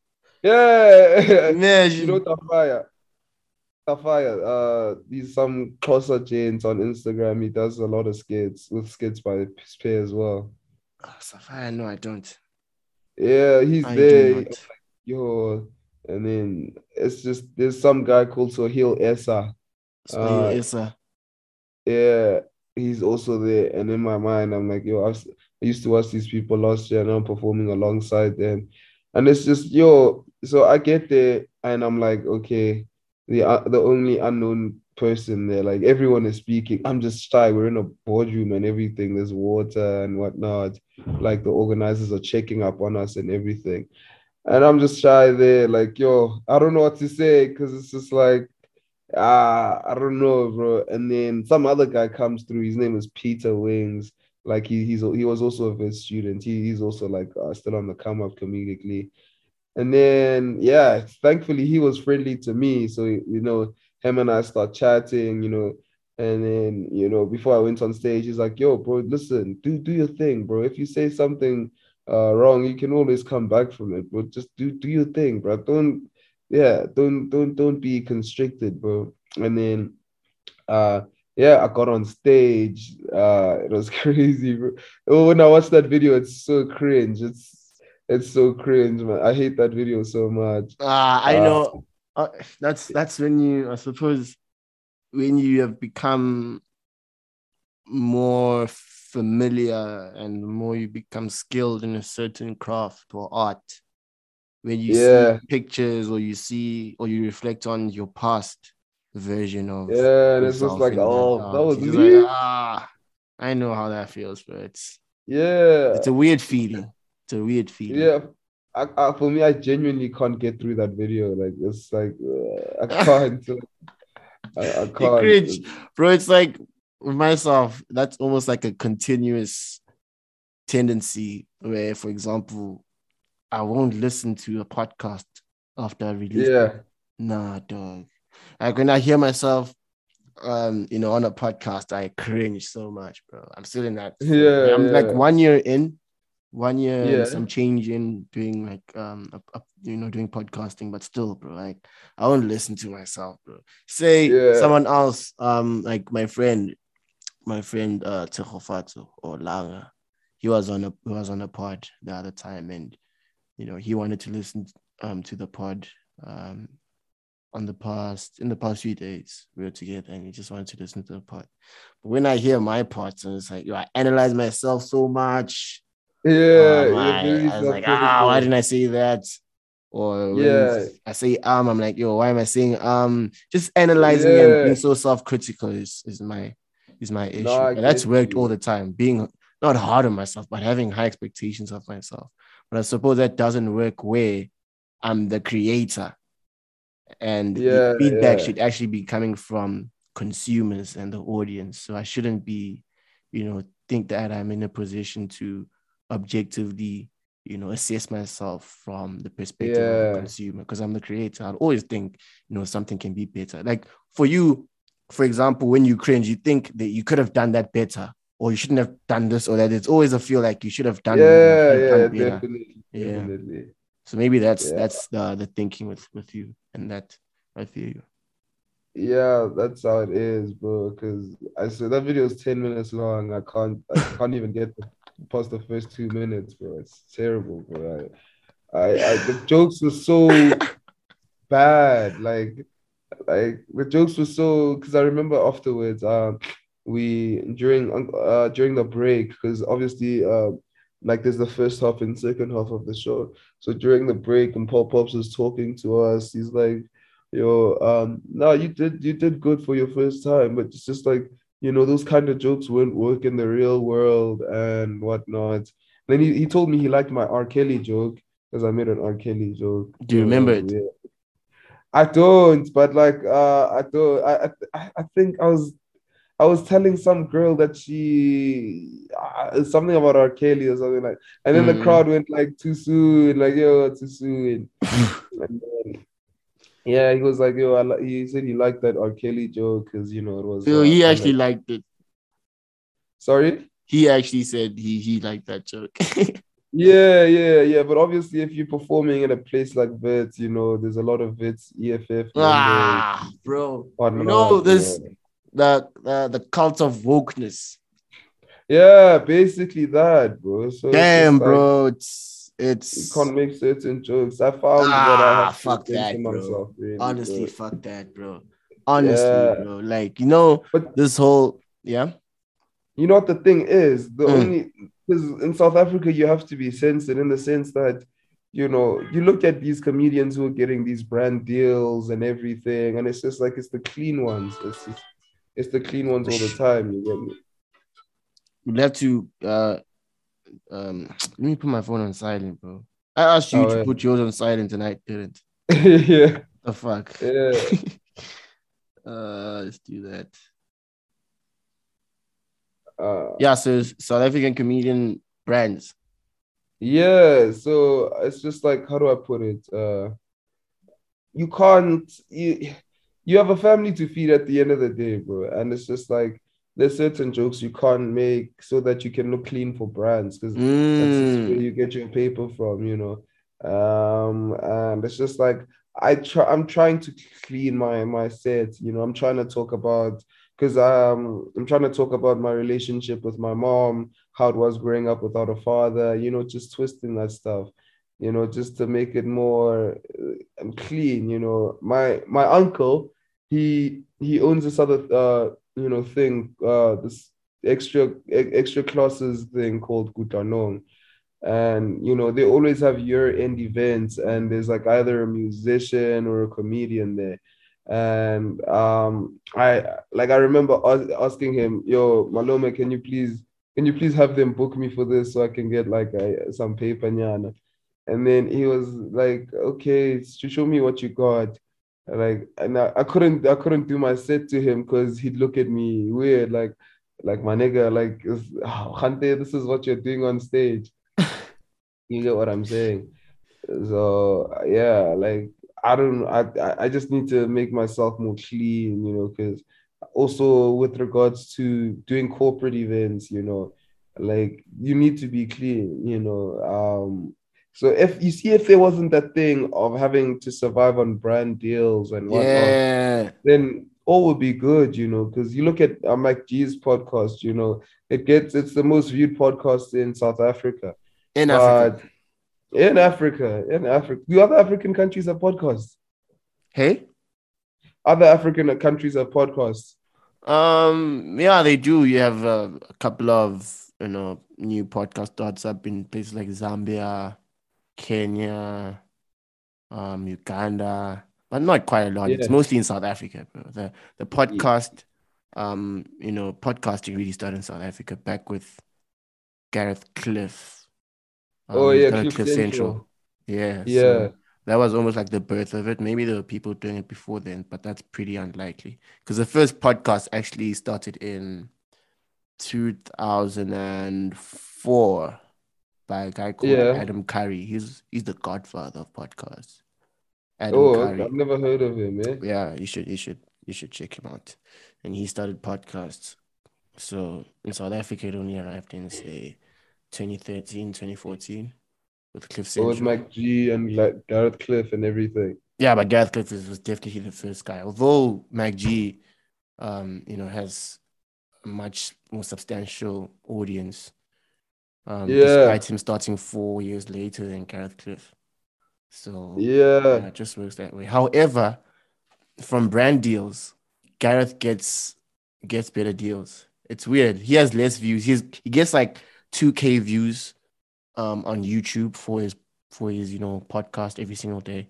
Mac G Yeah. Mac G gets about, you know, 400, 500k a week. Yeah. But when it comes to brands and the brands that support, you know, podcasts on Cliff Central, for example, BMW, um, Yeah. Johannesburg Business School, Nando's used to sponsor um, his show as well. You know, he gets all these big brand deals, and the price or the the value of those brand deals are way, way more than podcast and chill would get. So that's the Yeah, that's the, that's that's- just other reality. But I think it was said um, by G. He brought this up actually, and he thought, or he said rather that he knows from his own experience that media really is handled by white people. So Yeah. it's it's uh, it's just a you know a reality really that that would happen. Unfortunate Yeah, one, period. actually. Yeah. How do how, how do black people get to a, a stage or you know capacitate themselves To to capacitate control the media, bro? Is it us just starting podcasts and everyone more black people? Because that's what I see. Black people um having their own, you know, decentralized audiences through podcasting, think- through I YouTube channels, whatnot. yeah. yeah. Because remember, it's, the problem is buying out, right? So obviously, let's just say you garnered this significant amount of influence in the media space, right? And it's just like you you'll get those bigger brands. If Let's just say Naspers. Naspers has been around since nine apartheid, you know. And then they see this media company growing, and it's just like, listen, let's let's let's buy you out. You know, they they buy out competition so that they can maintain the amount of influence that they have and you know um that's what it is it's just people are so susceptible to that it's just like because it's just like imagine now you you have the jm podcast and now you you you're clocking uh, like um 100000 views you know every episode. And it's just like obviously there are people there are people that get intimidated by that. It's just like nah man. You know ever since this competition has you know come up I've noticed a decline in my numbers, and obviously Mm. put one and one together and do that. So obviously, uh, it's just like they, they buy you out, and when you accept to get bought out, then uh, you know you you kind of like you're you're you're giving you're giving those big media powerhouses you know more power, and it's also like I remember Facebook wanted to buy a Snapchat, you know, Mm. because they saw no man, the competition is getting intense, and Snapchat declined, and Snapchat's value keep kept increasing, you know, and Facebook still offered, and Snapchat declined, and I think it was probably three, three, four, four times. I'm not really sure, and you know, on all occasions, Snapchat declined is still a growing platform and whatnot. And I guess you know they, they were good in that because it's just like you've never heard allegations of Snapchat um uh you know finding uh what's this uh, s- uh selling people's data to adver- advertisement Right, companies. right, right, right. Yeah, I'm not sure. I've never had Snapchat before, so I'm not sure how Snapchat works. I'm not sure if they're like an ad, if there are ads on Snapchat. I I'm not wouldn't sure know. how they. I wouldn't know aren't. as well. I wouldn't know. I had yeah. Snapchat quite early on, and yeah, for me it was never. Yeah. Yeah, so I don't necessarily know how they make their revenue and whatnot, but you know, um, it's just it's just a matter of being bought out. Like if you're Mm. if you're gonna be bought out for an amount that you've never seen before in your life, Mm. like you know, if if Ambitiouz came to me and they were like, no, uh, we want to um we want to take over the royalties of your EP, we'll give you we'll give you 60k. I've never seen 60k in my life, bro. Best believe I'm saying yes, because that's 60k, you get me. Ning Ning, they're making like 500,000, 600,000 off of that.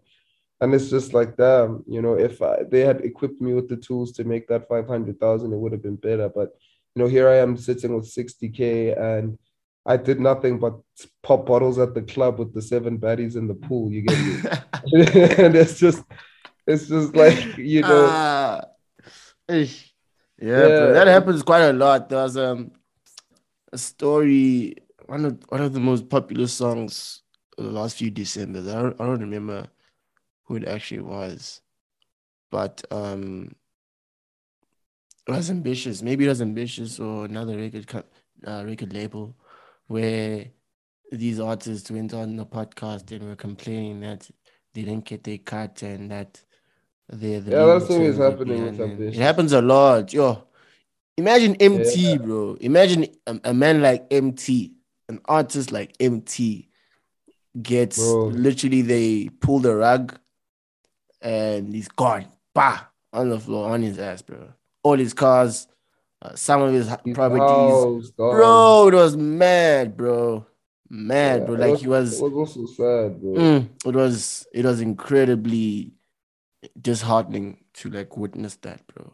Gradually, Yeah. just empty, just falling, falling. Like, hey, what's happening here? This guy was the biggest thing in this country just now, and now he's, you know, It happens, bro. crazy. Because remember, A-Reece, A-Reece is probably the greatest success story, actually. Uh, in the sense that uh, A-Reece, I remember, so A-Reece had left Ambitiouz with Fifi Cooper and B3nchMarQ, and then he made a song um, the, explaining why.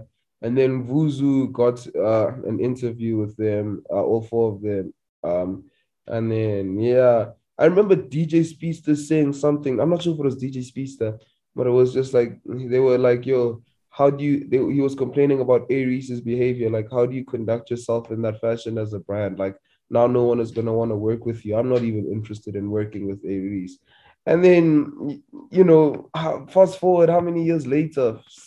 Four, four or five years Four, five. later. You know, A-Reece is literally, like, A-Reece is huge, bro. Like. Fifi Cooper's died out, you know. Um, Sadly, yeah, sadly, bro. But uh, she had a presenting job on SABC One. I don't know when. ah, bro, come on, that's not a consolation. yeah, I, I from- guess. well, you're I mean, in front of crowds, bro. Now you're in front of uh, some some camera giving is, news, bro. bro. Ah, SABC on top of that. SABC.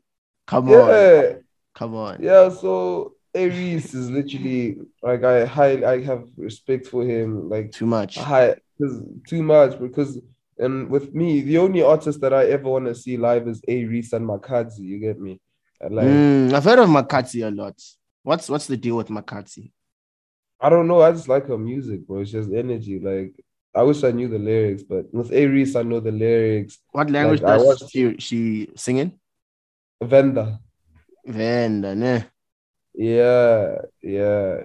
I've heard about I've heard about her. You've never heard of Makhadzi song? No, I've never. You don't know Hakama Torogisi? I definitely do not. Definitely do not. Damn, but I'm I'm gonna send you a link. I'm Why gonna must you listen to that song specifically?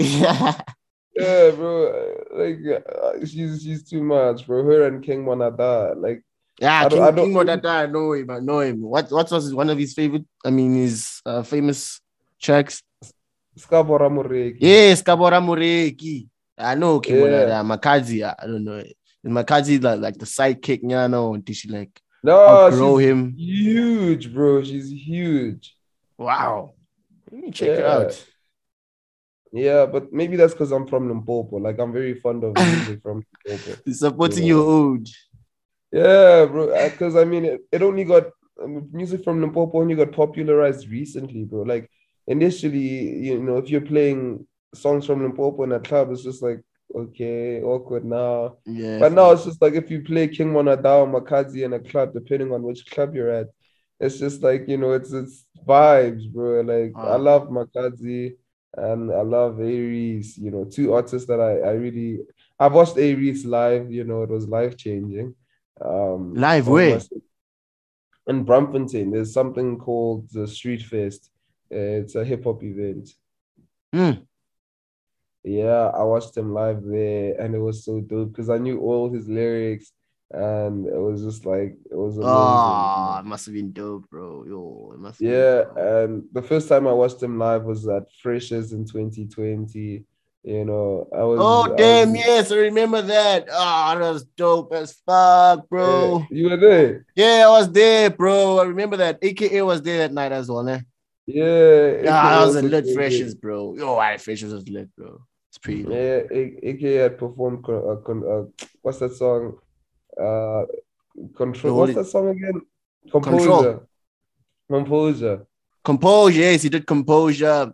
Oh, what Yeah, else did and I do? know the lyrics to that. Uh, like all the lyrics, bro. I remember singing along word for word.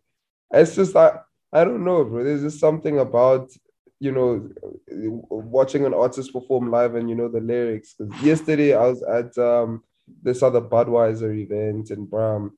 Um, and it was like it's it's sort of like deep house and house and the alternative house. I don't know any of those songs that were playing, bro. And, and as much as I enjoyed my time, it was just like, you know, I know if I had uh, known the songs, I probably would would have like you know had a greater it more. time. But that's not to say I didn't have a good time. Cause, but in my mind, when you got there initially, I was just like, yo, I hope there's a DJ that's gonna play like amapiano, Mm. you know. But then it didn't happen. But I enjoyed my time nonetheless. So How often do you yeah. how, how often do you do you, do you listen to piano? Because that's Every- that's one every day, genre bro. that's it's gone, Every bro. Like it's global. It's Yeah, incredible, even- bro. even Chris Brown is uh, doing a piano now. It's done piano style. Yeah, bro. Yeah. Drake Yeah, had piano, um, you know, melodies and piano beats in uh what honestly never mind. yeah, and you have uh, Paul Pogba dancing to piano songs. Oh mad. yeah. Like it's infiltrating pop culture, bro. Globally. yeah, In the Yeah, UK fam. They love it. yeah. They love They it, fam. UK, have Yeah. piano in the UK. It's mad, bro, and Yeah, it's mad. it's lovely to see. Yeah, it Uh, is. when I when I dropped my EP, some nigga I went to primary school with, uh, he was like, "Why aren't you doing piano?" I'm like, "Yeah, man, just li- like listen to the EP, you get me." And then he was like, "No, you, you need to start making piano." Um, cause uh, have you heard of Major Steez? Major Steez, yes, I know Major Steez.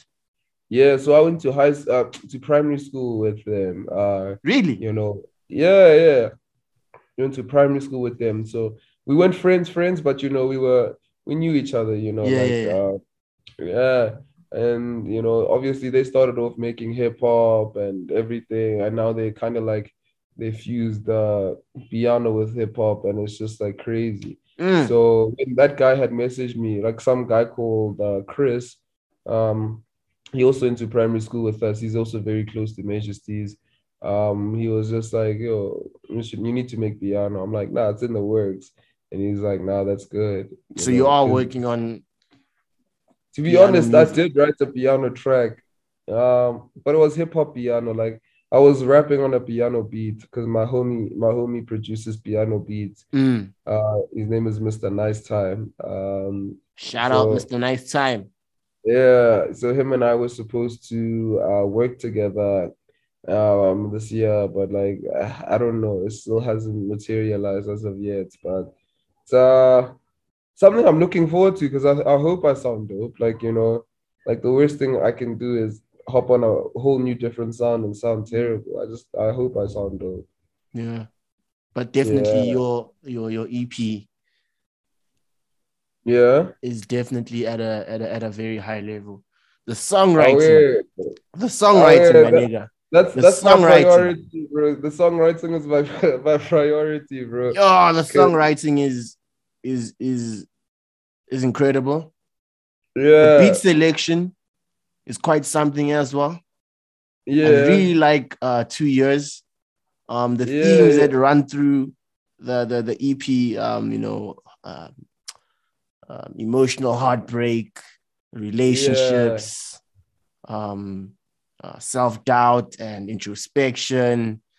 Could you just True. firstly the the the the the voice the voice note clip or the the voice yeah the voice note clip that starts at the uh, song can i vent who was Yeah. there and um who has that girl in question Hmm, That girl, that's a, a very, very close friend of mine. Her, right Yeah, her name is Rudzani. and you could yeah, hear she's it, you could hear she's a close friend advice yeah she was in it yeah. for you know she loved you, you know? So that intro, the intro I'm referring to, right?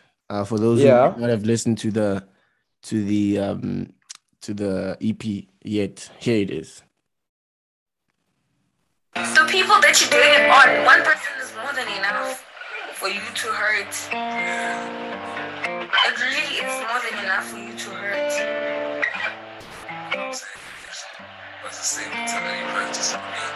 No. Did she cheat on you?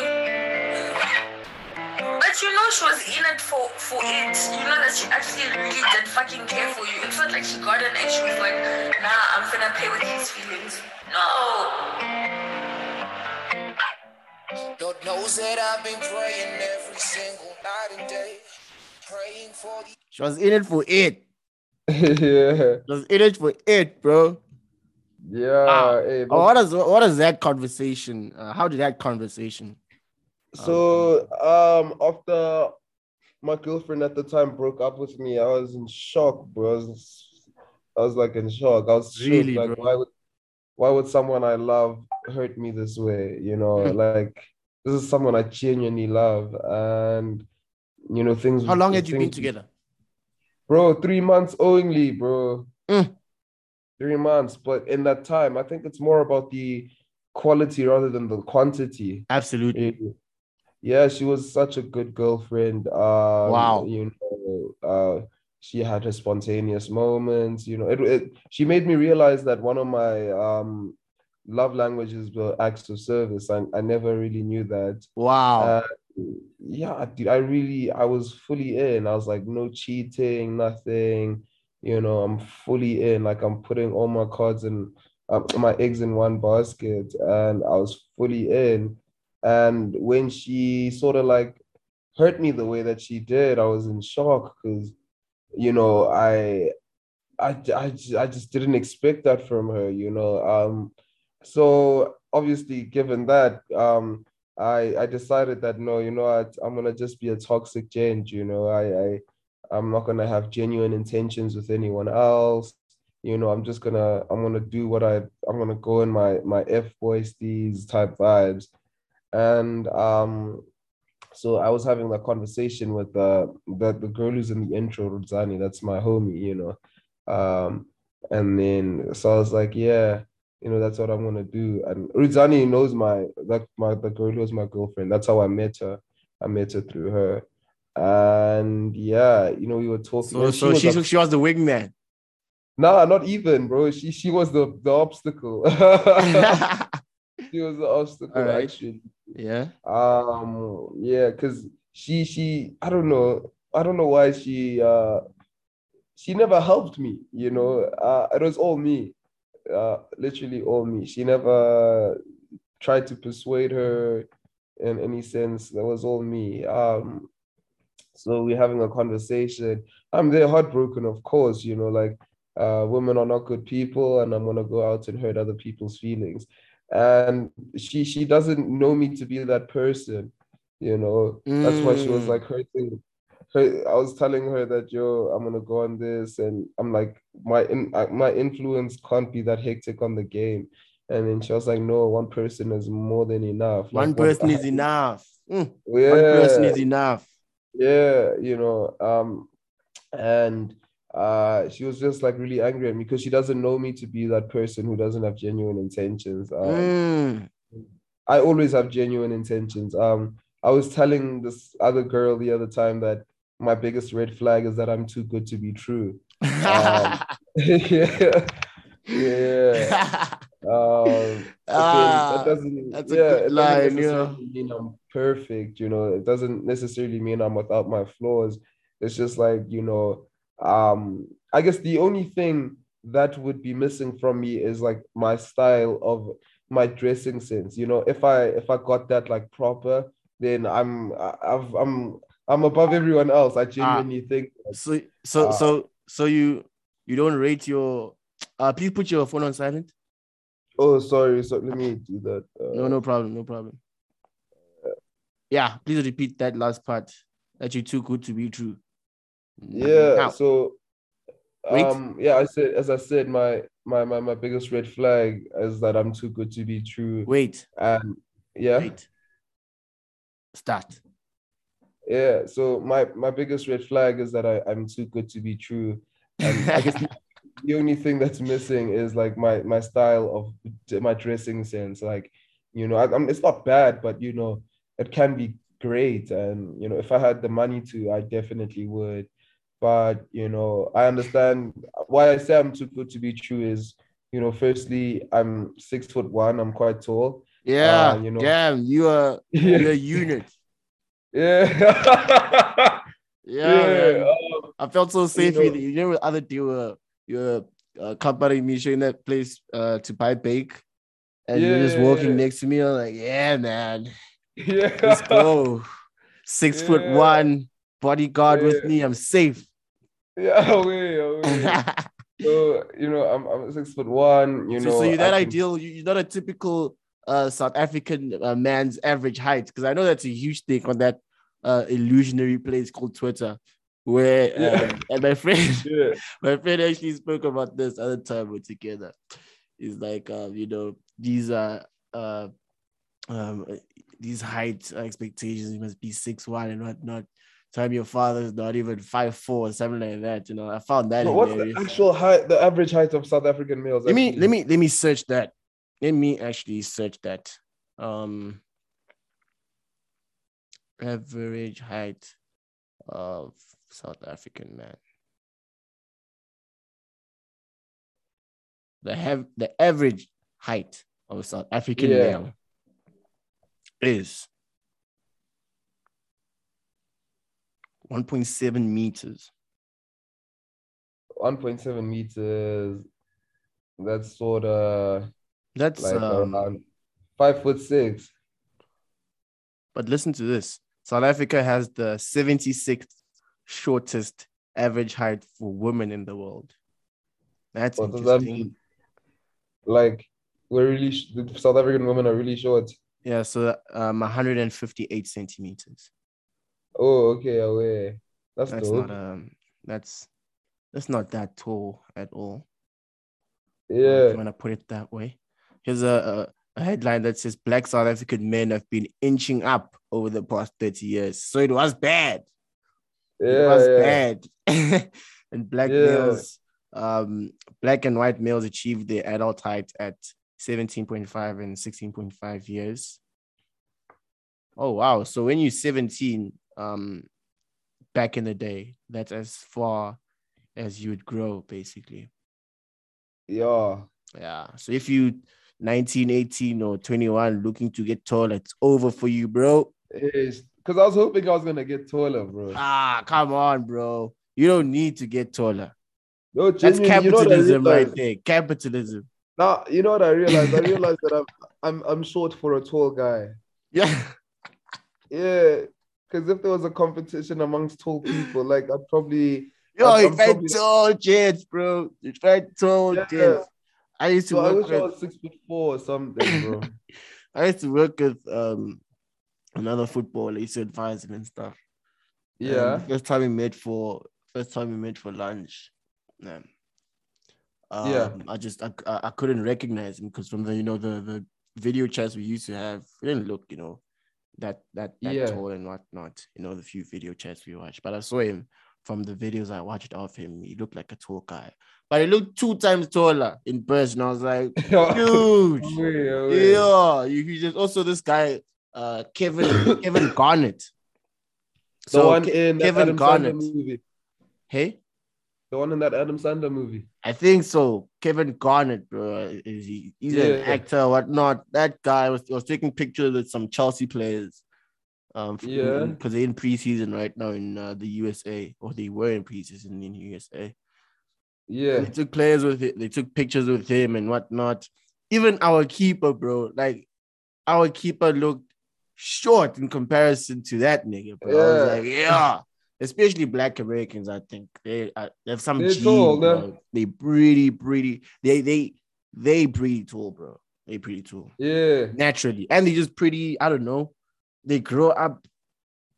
I don't know, bro, but like a 16 year old American, bro, looks Yeah. maybe two, three years older than their age. I don't know. Maybe it's the things that they eat, their diets. Apparently, I've heard um things that connect diet and just the US lifestyle to how fast their bodies grow and whatnot to develop. So that could Yeah, be yeah. Those niggas are tall, bro. Shit. Yeah. I So you think you'd be short in, in comparison to them? Is that what Yeah, your bro. fear In? America, I'm advertised bro. Yeah, America, I'm advertised it. I, I wish, I genuinely wish I was taller, man. I, I want to get taller, like maybe six foot four, you know. so that's already that's the first thing that makes you too good to be true. And then Um, I'd like, I'm a great listener, you know. Um, I, I strike a perfect balance between cussiness and hood uh, and and and suburbness. I'm not too much of a snob, and I'm not too much of a hood nigga. You I get me? get that. I get that. I know how to balance that. Um, you know, and um, you know, intelligence and you know, humor, bro, and spontaneity, bro. It's just and genuinely, I have genuine intentions, you know, and it's so sad that having genuine intentions makes you too good to be true, you know. Ah, I get that, bro. And you, you actually really a nice guy, bro. Like, Yeah, bro. And I remember- working- I remember in uh, back in, in 2020, bro. The day the day Yeah. we met, you had a, a tutorial. You know, um, you know, people pretty uptight at that moment. You free, you know, you greeted me and I came in. I was like, oh, I like this nigga already. yeah, Uh, you're chilling, you're asking questions and making jokes in that tutorial, make people laugh. I was like, dude, this nigga is such a nice guy. And the time I've known you, I don't think, uh, you know, I'd have anything negative to say about you. So I, I definitely vouch for you there when you say you're a genuine guy. But you think the challenge is now um, that when you are a genuine guy, it becomes a um, it becomes a weakness from from what I'm hearing. definitely, definitely, bro. That's How so? How, how does that happen? And how It's have you just- experienced it? how have I experienced it? So um I remember it started in 20 it started when I got to to varsity. Mm. Uh you know there was this girl I had met, she stayed in my building, sixth floor, just a floor above me, you know, and I really liked her. We connected really well. And I was I was tired of being friend zoned because in high school I got friend zoned a lot. Um and yeah, so this girl a week after speaking to her, I'm like, listen, no, uh I like you and I don't want this to remain platonic. And then she was just like, you know, nah, you know, I think we're better off as friends. And it's just like, I feel as though once you elicit particular attributes, like, you know, being genuine and everything, like being, being just open. Cause I had a friend, well, I have a friend, his name is Yusuf. All right. Uh, he also stayed in my building. Um, and, you know, every time we'd go to some girl's room, like him and I and our other friends, and you know, we'd just be chilling there. And he's a very quiet gent, very mysterious, and you know, for girls would find that intriguing, and it'd be like, damn, man, you know, like I want to be like that, you know, you know. Um, but then unfortunately I couldn't because I'm generally a person that you know speaks a lot. Um, you know, I'm a generally sociable person. So with with me, it's just I realized once you have genuine intentions, it's like it's sort of like a red flag, you know, like it's like hey man, so this guy he actually has serious intentions with me and wants to make me uh you know uh wants to get into something wholesome with me. Uh nah, I'm a pass, you get me? Where because you're not a project that someone can work on, you know, you're I wouldn't say you're complete, but it's just like, you know, no one's trying to make you, I don't know, because for instance, they say you're a shy guy. Someone will be, a girl would be like, yo, why don't you talk? I want to hear more from you. Come on, you know, like let's talk more. And um, it's just like they they work towards, you know, uh, having you come out of your shell.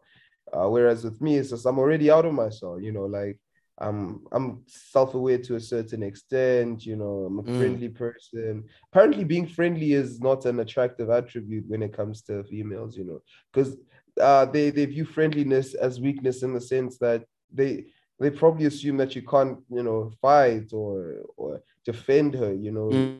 and it's they're actually not, you know, uh like it's it's really not because uh I remember last year with the girl I was dating, she told me that yo uh, this guy is flirting with her and whatnot. And then I'm like, yo, do you want me to talk to him? And then like I got serious, like, yo, I'm like, do you want me to talk to him? And then she's like, yo, babe, you're scaring me. And it's just like she wasn't necessarily used to that.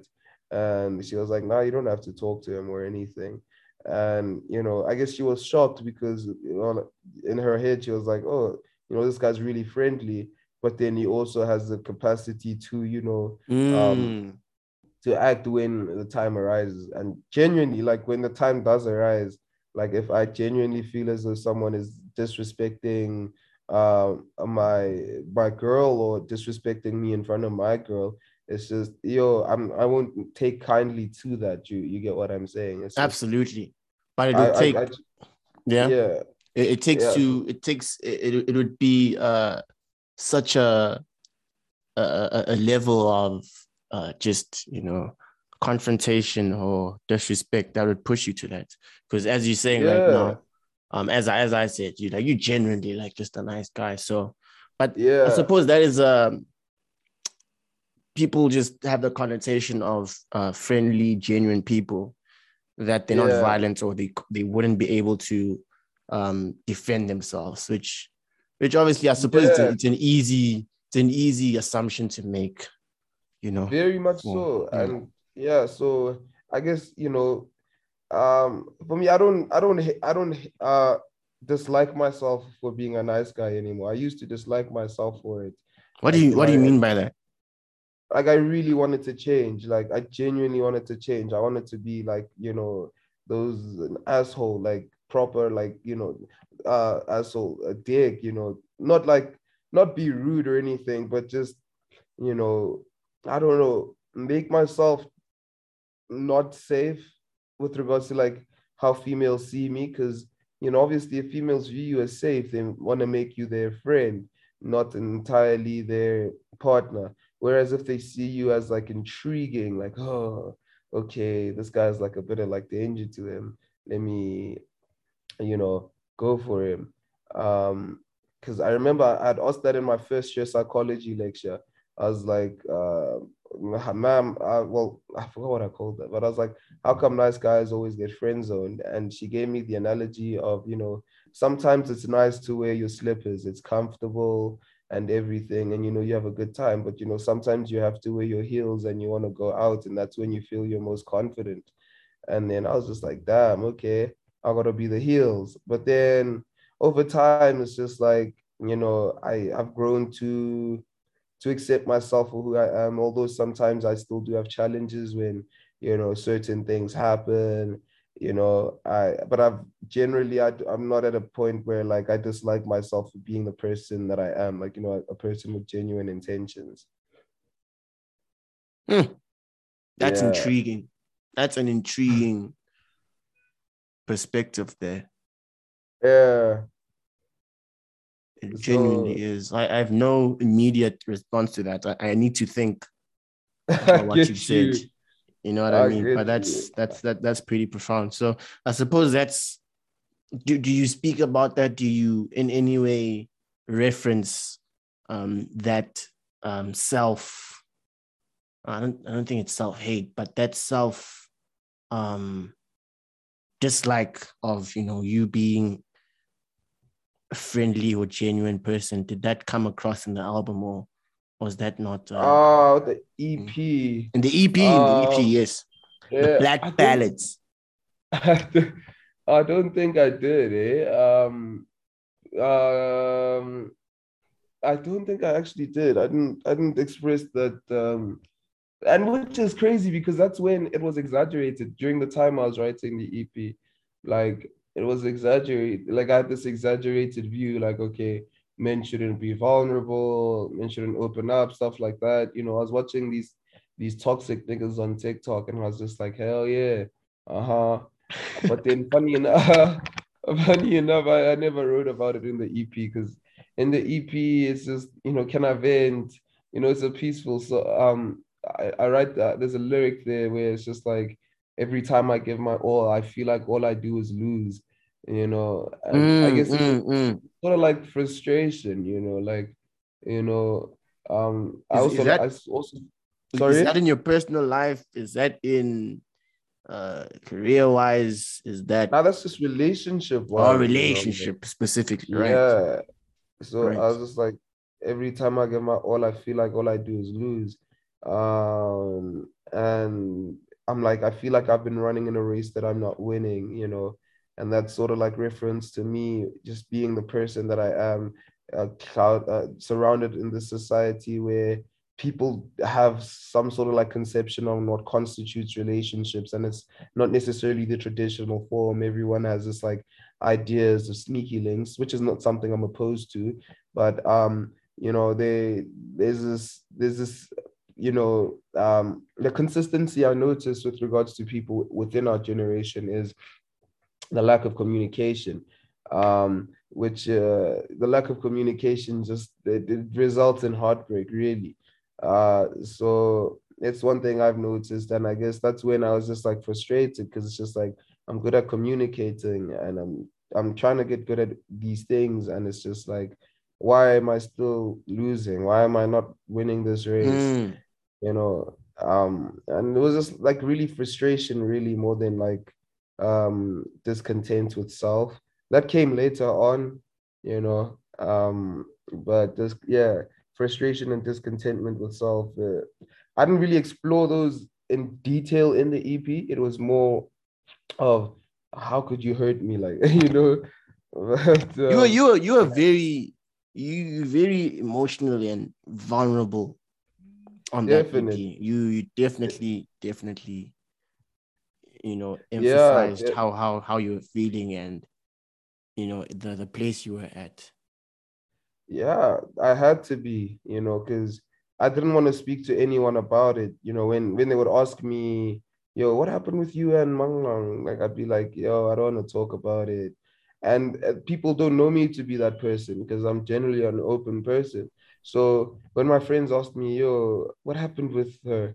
And then I'd be like, "Nah, I don't want to talk about it." They were shocked because it's just like, "No ways, man. You know, you're not like this. You know, when you get heartbroken, you tell us. You know, like what's what's happening? What did she do to you? Now, Mm. now they want to know even more because it's just like, hey man, this nigga doesn't want to tell us. Ah, So it must be she did a bad. number, you know? like Yeah. she did a number because previously when he'd get heartbroken, we wouldn't have to ask him. He'd just walk into our room. So it was very like, unlike you. happened. Yeah, it was very unlike me. I still Mm. haven't told my friends what, what happened. You know, um, I kind of had a song. Uh, there was a song that was supposed to be on the EP about you know what happened in detail, but then Is it that I- there I- for you? There for me, rather. No, no, no, no, no. It's some other song. I didn't even name the song. Mhm. the lyrics were quite, yeah, they were detailed, like you know, uh, detailed, and I was just like, nah, you know, I'm not gonna put that on. You know, like yeah, I Is that going into a, a, a, a- deluxe EP version? hey, hopefully, hopefully, man, hopefully. Um, because I did, I do want to upload my stuff on Apple. So I only found out that it takes four, it takes four weeks, uh, for your, your your stuff to get uploaded on Apple, and I I didn't know that prior to announcing the release date of my EP, and Oh, I'd been delaying it for so long, and I was just like, okay, I can't delay this stuff anymore. Like I'll just drop it on YouTube and hope people stream it there, you know. And you know they did, and yeah, you know, I I guess I was I was really happy because I remember when pressing the upload button, I was like, damn, I, I I really did it. I uploaded my first project ever, and I was I was happy for myself, you know, like I was I was really happy for myself. You should be, bro. That's a it's an honorable achievement. Yeah, really you know, you know, putting out something that you created, something you've developed, something, an idea really that came out of your brain and was developed by your brain, and you, yeah, yeah, you know, true, sort of, you were the architecture of, you are the architect rather of the the the entire project, and it comes out for the Yeah, masses. That's always like a, you know, a deep realization or moment of just also your hard work and everything that you've done. True, true, man. Uh, because I'd been working on it, I think, uh, from the moment I got heartbroken. Um, you see the you see the final song, the Trials and Tribulations. Yes. That was literally the first song I wrote on the EP. Like it was the first song. Um, and I guess if you if you uh, notice, uh, I didn't write any. I I wrote descriptions for the first five songs, and then um for trials and tribulations i couldn't write a description like i wrote a description as to why i'm not writing a description you know like Hmm. you know because when i do listen to that song sometimes it's, it kind of does take me back like yo okay damn this actually happened i mean obviously i'm in a better place right now i've healed and everything but it's just like you know sometimes you do tend to reflect and it's just like ooh you know that was that was a crazy time you know. I was i was actually laughing about it with my my friend the one who's on um the the the intro voice note. Because she she had firsthand experienced how hurt i was. Like i was yo, it was a dark place uh and but i'm really glad i managed to get out of it. Yeah, and Better Days, I suppose, is a a good song to to close it out. Um, because you, you, and you I see, listened let to me it.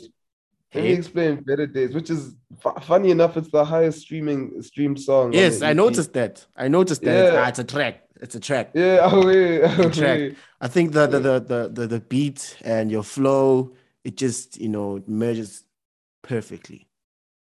Yeah, with the, with better days. So better days. Uh, I was still heartbroken, but then, uh, it was when I think it was when I decided to come out of my toxic phase. Like, like you know what, you know, I need to actually actively heal, and that's where better days comes through. It, it's just the acceptance that things are over and better days are gonna come. Like better days is probably the most detailed song with regards to what what what happened. Because in my mind in my in the song was just like um who knew that she would hurt me was in it for the long run.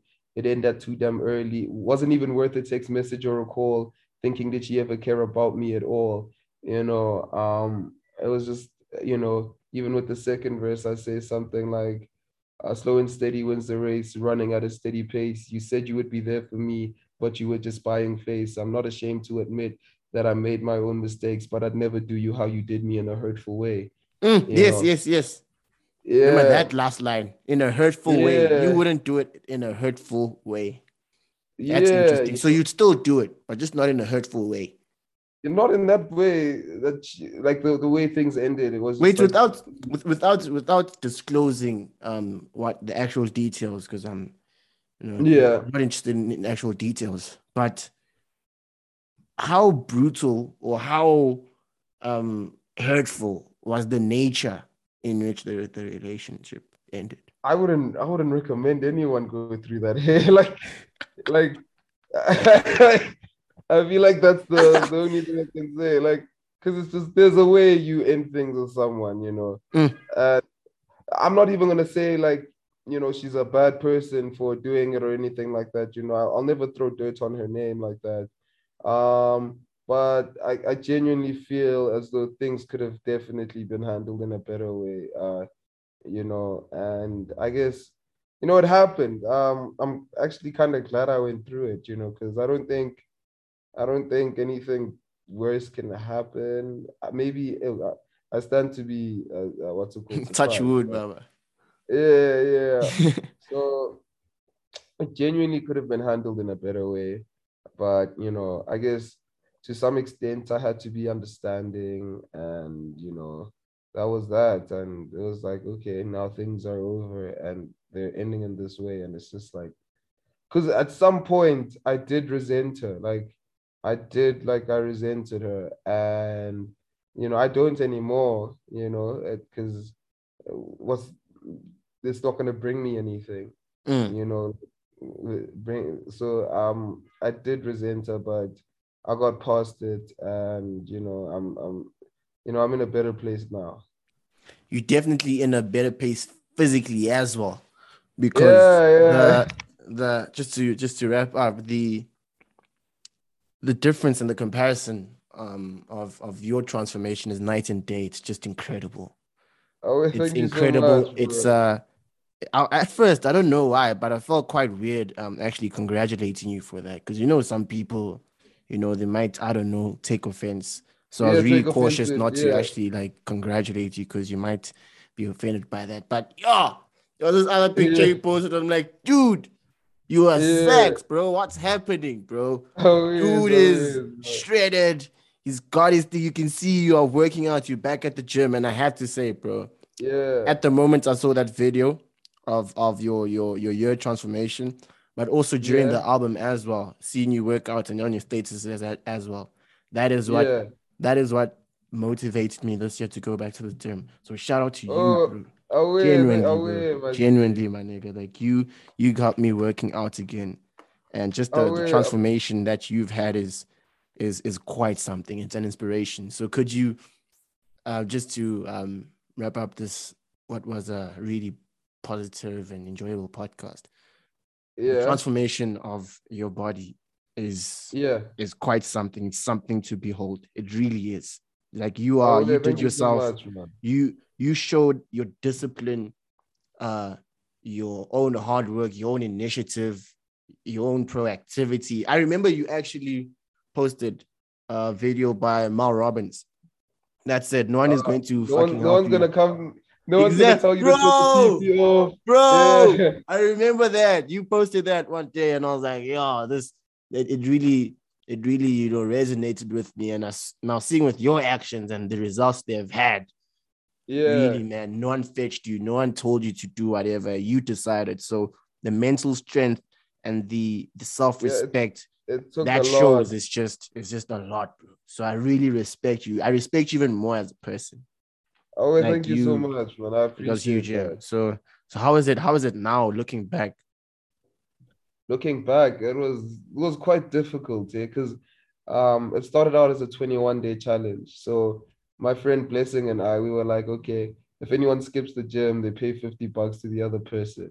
And then that kind of created accountability. Mm, So with me, uh, because I was going consistently, um, I didn't want to have that thing of okay, you know, Romeo's going to the gym now, but he's not even losing weight. That's weird. You know, I think that would have kind of been embarrassing for me, you know. So then I, my dad was just super strict. Like, re, I was very, very hard on myself. Um, and you know, I don't think I should have been as hard on myself as I should have, because you know, I, I lost 25 kgs in like three months. Uh, uh, and with some people it takes like a year, you know, and with because that because obviously you know things come up like um you know they get distracted and mm. with me i couldn't i didn't want to get distracted and i don't think i would have forgiven myself if i did get distracted and you know i i was just like okay yeah now we in it you know and then my friends were shocked you know because in the sense that yo hey um we're going out to News Cafe and you're ordering like a chicken and a salad, bro. Just order a burger, one burger. will make you gain weight. And then in my mind, I'm like, nah, no. Um, you know, I was very strict with myself. Um, it, you know, it, it does have its its its its um um how do you say uh Consequences. consequences as Yeah. well. Yeah, because in retrospect, I shouldn't have been that strict with myself. You know, I'm glad I was, but you know, you know, I got to a point where I disliked eating, you know, because I'd eat the same things every day. I wasn't really a good cook back then, well, last year. So I just didn't give myself leeway, you know. I, I wouldn't, I'd have a cheat meal maybe like once a month, Mm, you know, whereas there's nothing wrong with having a cheat meal four times a month, you know. mm. Um, I'd do that. And like my friends were just really shocked because, you know, when you go from like chowing gang, you know, for instance, let's say we go to fish and chips. Obviously, I'm the one there, probably takes six slices, and everyone else is having three or four. And I'm just there consistently eating. And it was just like a complete difference, really.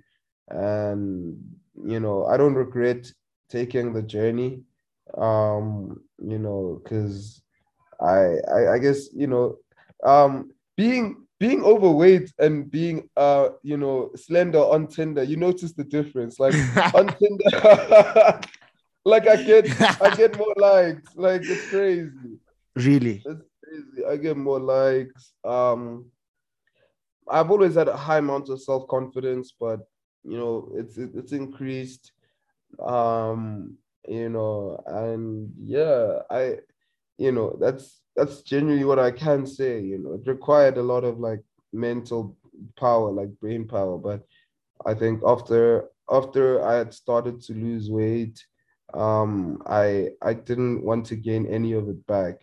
Um, you know, I didn't want any of that. But then in the beginning of the year, I think I've I my intention has been to gain weight actually because I wanted to like bulk up. So in the Yeah, yeah, beginning yeah. of the year, I think I gained back maybe like in the first half of the year, I gained like five, five, six kgs. Um, and I was content with that, you know. I was like, yeah, it's intentional. And I know, I know that I did this in like, you know, I, I did it because I wanted to. Because previously, like if I'd gained weight while I was on my weight loss thingy uh journey, I would have like I would have had a terrible day, you know, like what am I doing? This stuff isn't working. You know, I just it was kind of toxic, you know, Uh, because after my first cheat cheat meal after the 21 day challenge, I think I'd gained like a kg. And then in my mind, I was just like, yeah, no more cheat meals, nothing like that. Now was strict, like not even playing games this time, you know. And and back then I didn't understand that weight fluctuates, you know. You can how you can be because I remember the number was uh I had lost uh, my first 10k 10 kgs. I had weighed 101 kgs um of because I started with 111 and after 21 days I was 101 and then I had a cheat meal and then I was 102 kgs. Then I was like, never again. Like, never are we having a cheat meal again. Hey, those Um, cheat meals are they deadly, hey? They're not actually. Hey, they're really, they're really not. Um, but I, I don't regret anything. Yeah. So I was, I was really, I was very hard on myself. Um, and I should have handled it differently, you know, Uh, because it did have an effect on my mental health. But then, you know, now I'm in a healthier space. Um, you know, and I, I don't regret anything. So yeah, in retrospect, I just shouldn't have been hard on myself, like in that way. But the the the, the fact that you are hard on yourself, didn't that sort of make the process faster? Because you did say you lost about 10 Yeah, it, it kg doing that. it's like how do you put it? Um, Rome wasn't built in a day, right? Let me not say Rome. Like building a house, maybe let's say the average time is like, um, you know, five, six, seven months, eight months, right? You know, you have to lay down the foundation and everything, get the paperwork right, you know. Um, but then, you know, you have these shows like Extreme Home Makeover, and they make Yo, they I remember those, bro. Yo, yeah. And Let's then they build the houses in two weeks, Joe. two weeks, bro. Eight Huge months to build a house. But you can imagine the stress on the builders, bro. Like the stress that they have, the fact that they have to clock in early. It takes a toll on their mental health, you know. Obviously, at the end of the day, the end result is going to be like, you know, a house. But it's just like at what cost, though, you know? At what Mm. cost? And with me, my mental health was like low. My libido was low because I I was in another relationship at that time. Um, yeah, she she didn't necessarily. She, how do I put it? like there'd be times where I'd be sleeping at her place, and then now I have to wake up like and go to the gym in the morning, and she'd be like, "No, please stay, just like five more minutes, six more minutes," and it's just like in my mind, it's like, "Nah, I have to go. I'm sorry," you know. And it kind of took a toll on that too, you know. I, I guess it it did have its pros, but it also did have its consequences. You know, I wouldn't do it any differently though. Like I, I Mm. the only thing I would have done differently was like build more muscle. Because right now I'm only building muscle. Like if I started last year, I'd be in a better position right now. Yeah. But like at the, the end of the day, it's like you know, there's no better time than now. Definitely. The best time to start is yesterday. Exactly. So Second best um, time is now.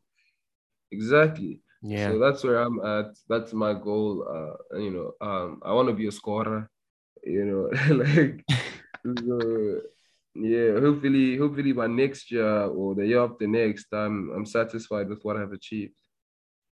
I like that, bro. Just the goals you have for yourself and Yeah. gym and your body goals. Really, I think that's a that's a it's a healthy practice to have as a human being. And I suppose if you go to the gym or have a, a habit of working out naturally, then you want to push yourself and to reach, you know, different sorts of levels that your body can reach if you really push yourself. I think that's the whole essence of the gym. And the fact Definitely. that um the fact that uh, you've done that and you've transformed yourself and you've transformed yourself doing that.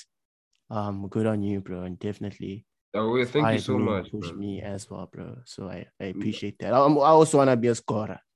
Oh yeah, oh yeah, let's get it, bro. Let's oh, get yeah. it. Oh yeah, I'm on my protein all t- all day. I'm eating yeah. my oats, dog. I am uh, eating my protein, getting some meat. Yeah. Uh, I speak to my PT, gets me on check. Um, but on the low, bro, obviously. On the low. I like doing uh these things on the low. For for you, for example, that whole transformation yeah. was on the low, basically. Uh, yeah. No, apart from it just the, the 102 uh statuses uh once or twice, and yeah. Apart from that, I was on the Yeah. low. So I think that as well is a, is a key component to really developing yourself. Definitely, definitely. Um, I mean, the I guess the only consequence of doing something on the low is that it reduces your social accountability. Mm, that's a really great point. Yeah, so with with me, I, I I already had someone to be accountable with, you know, like that's because I genuinely wouldn't have done it without him. Like if it wasn't for him, I'd probably be even like bigger right now. What's your what's what's what's your nigga's name? Blessing. yeah? I'm actually in his room right now. He's Oh, shout out. Shout out. Yeah. He was key. He was like really important. You give him a lot of credit. Also on the on the message that you posted um the other day, you give him a lot of credit for this, and that's also like Definitely, I, I always will. Um, I really, I, I, I always will give him the credit for it because, you know, um, even the way we started the 21 day challenge came about as an excuse not to go to gym. You know, like it's crazy because. I I had a gym subscription already, and then I so he but I kept skipping, you know. And then on a Thursday he had called me. He was like, "Yo, what's your excuse for not going to the gym today?" And then I was like, "Okay." I'm like, "Blessing, you see, Monday we'll go on Monday. In fact, we'll start a 21 day challenge on Monday." And then that was just me trying to skip out on the gym on that Thursday. Mm. And then, you know, I guess it caught up with me on the Monday, and then I, I guess we had to start going consistently. Yeah, it wasn't a thing of I hated my body or something like that. Um, It was just like, ah, we might as well do it. Imagine, and the rest, and the rest is history. And the rest is history. Romeo Black, the Black Ballads is out now on YouTube. It's going to be Yes, linked sir. to this episode. Thank you so much, bro. Really appreciate you. Got major love and respect for you. You're a huge inspiration and keep doing what you're doing. Uh, Thank you for having me, man. I appreciate it. Bless up. Cheers, bro. Will. Bye, everybody.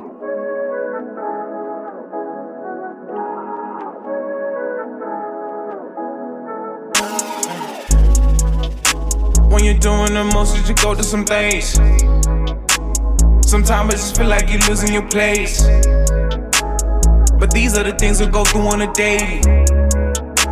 You just gotta move on and you just had to face 'em. solving the problem, we never erase it. They go check on your flows, but they never replace it.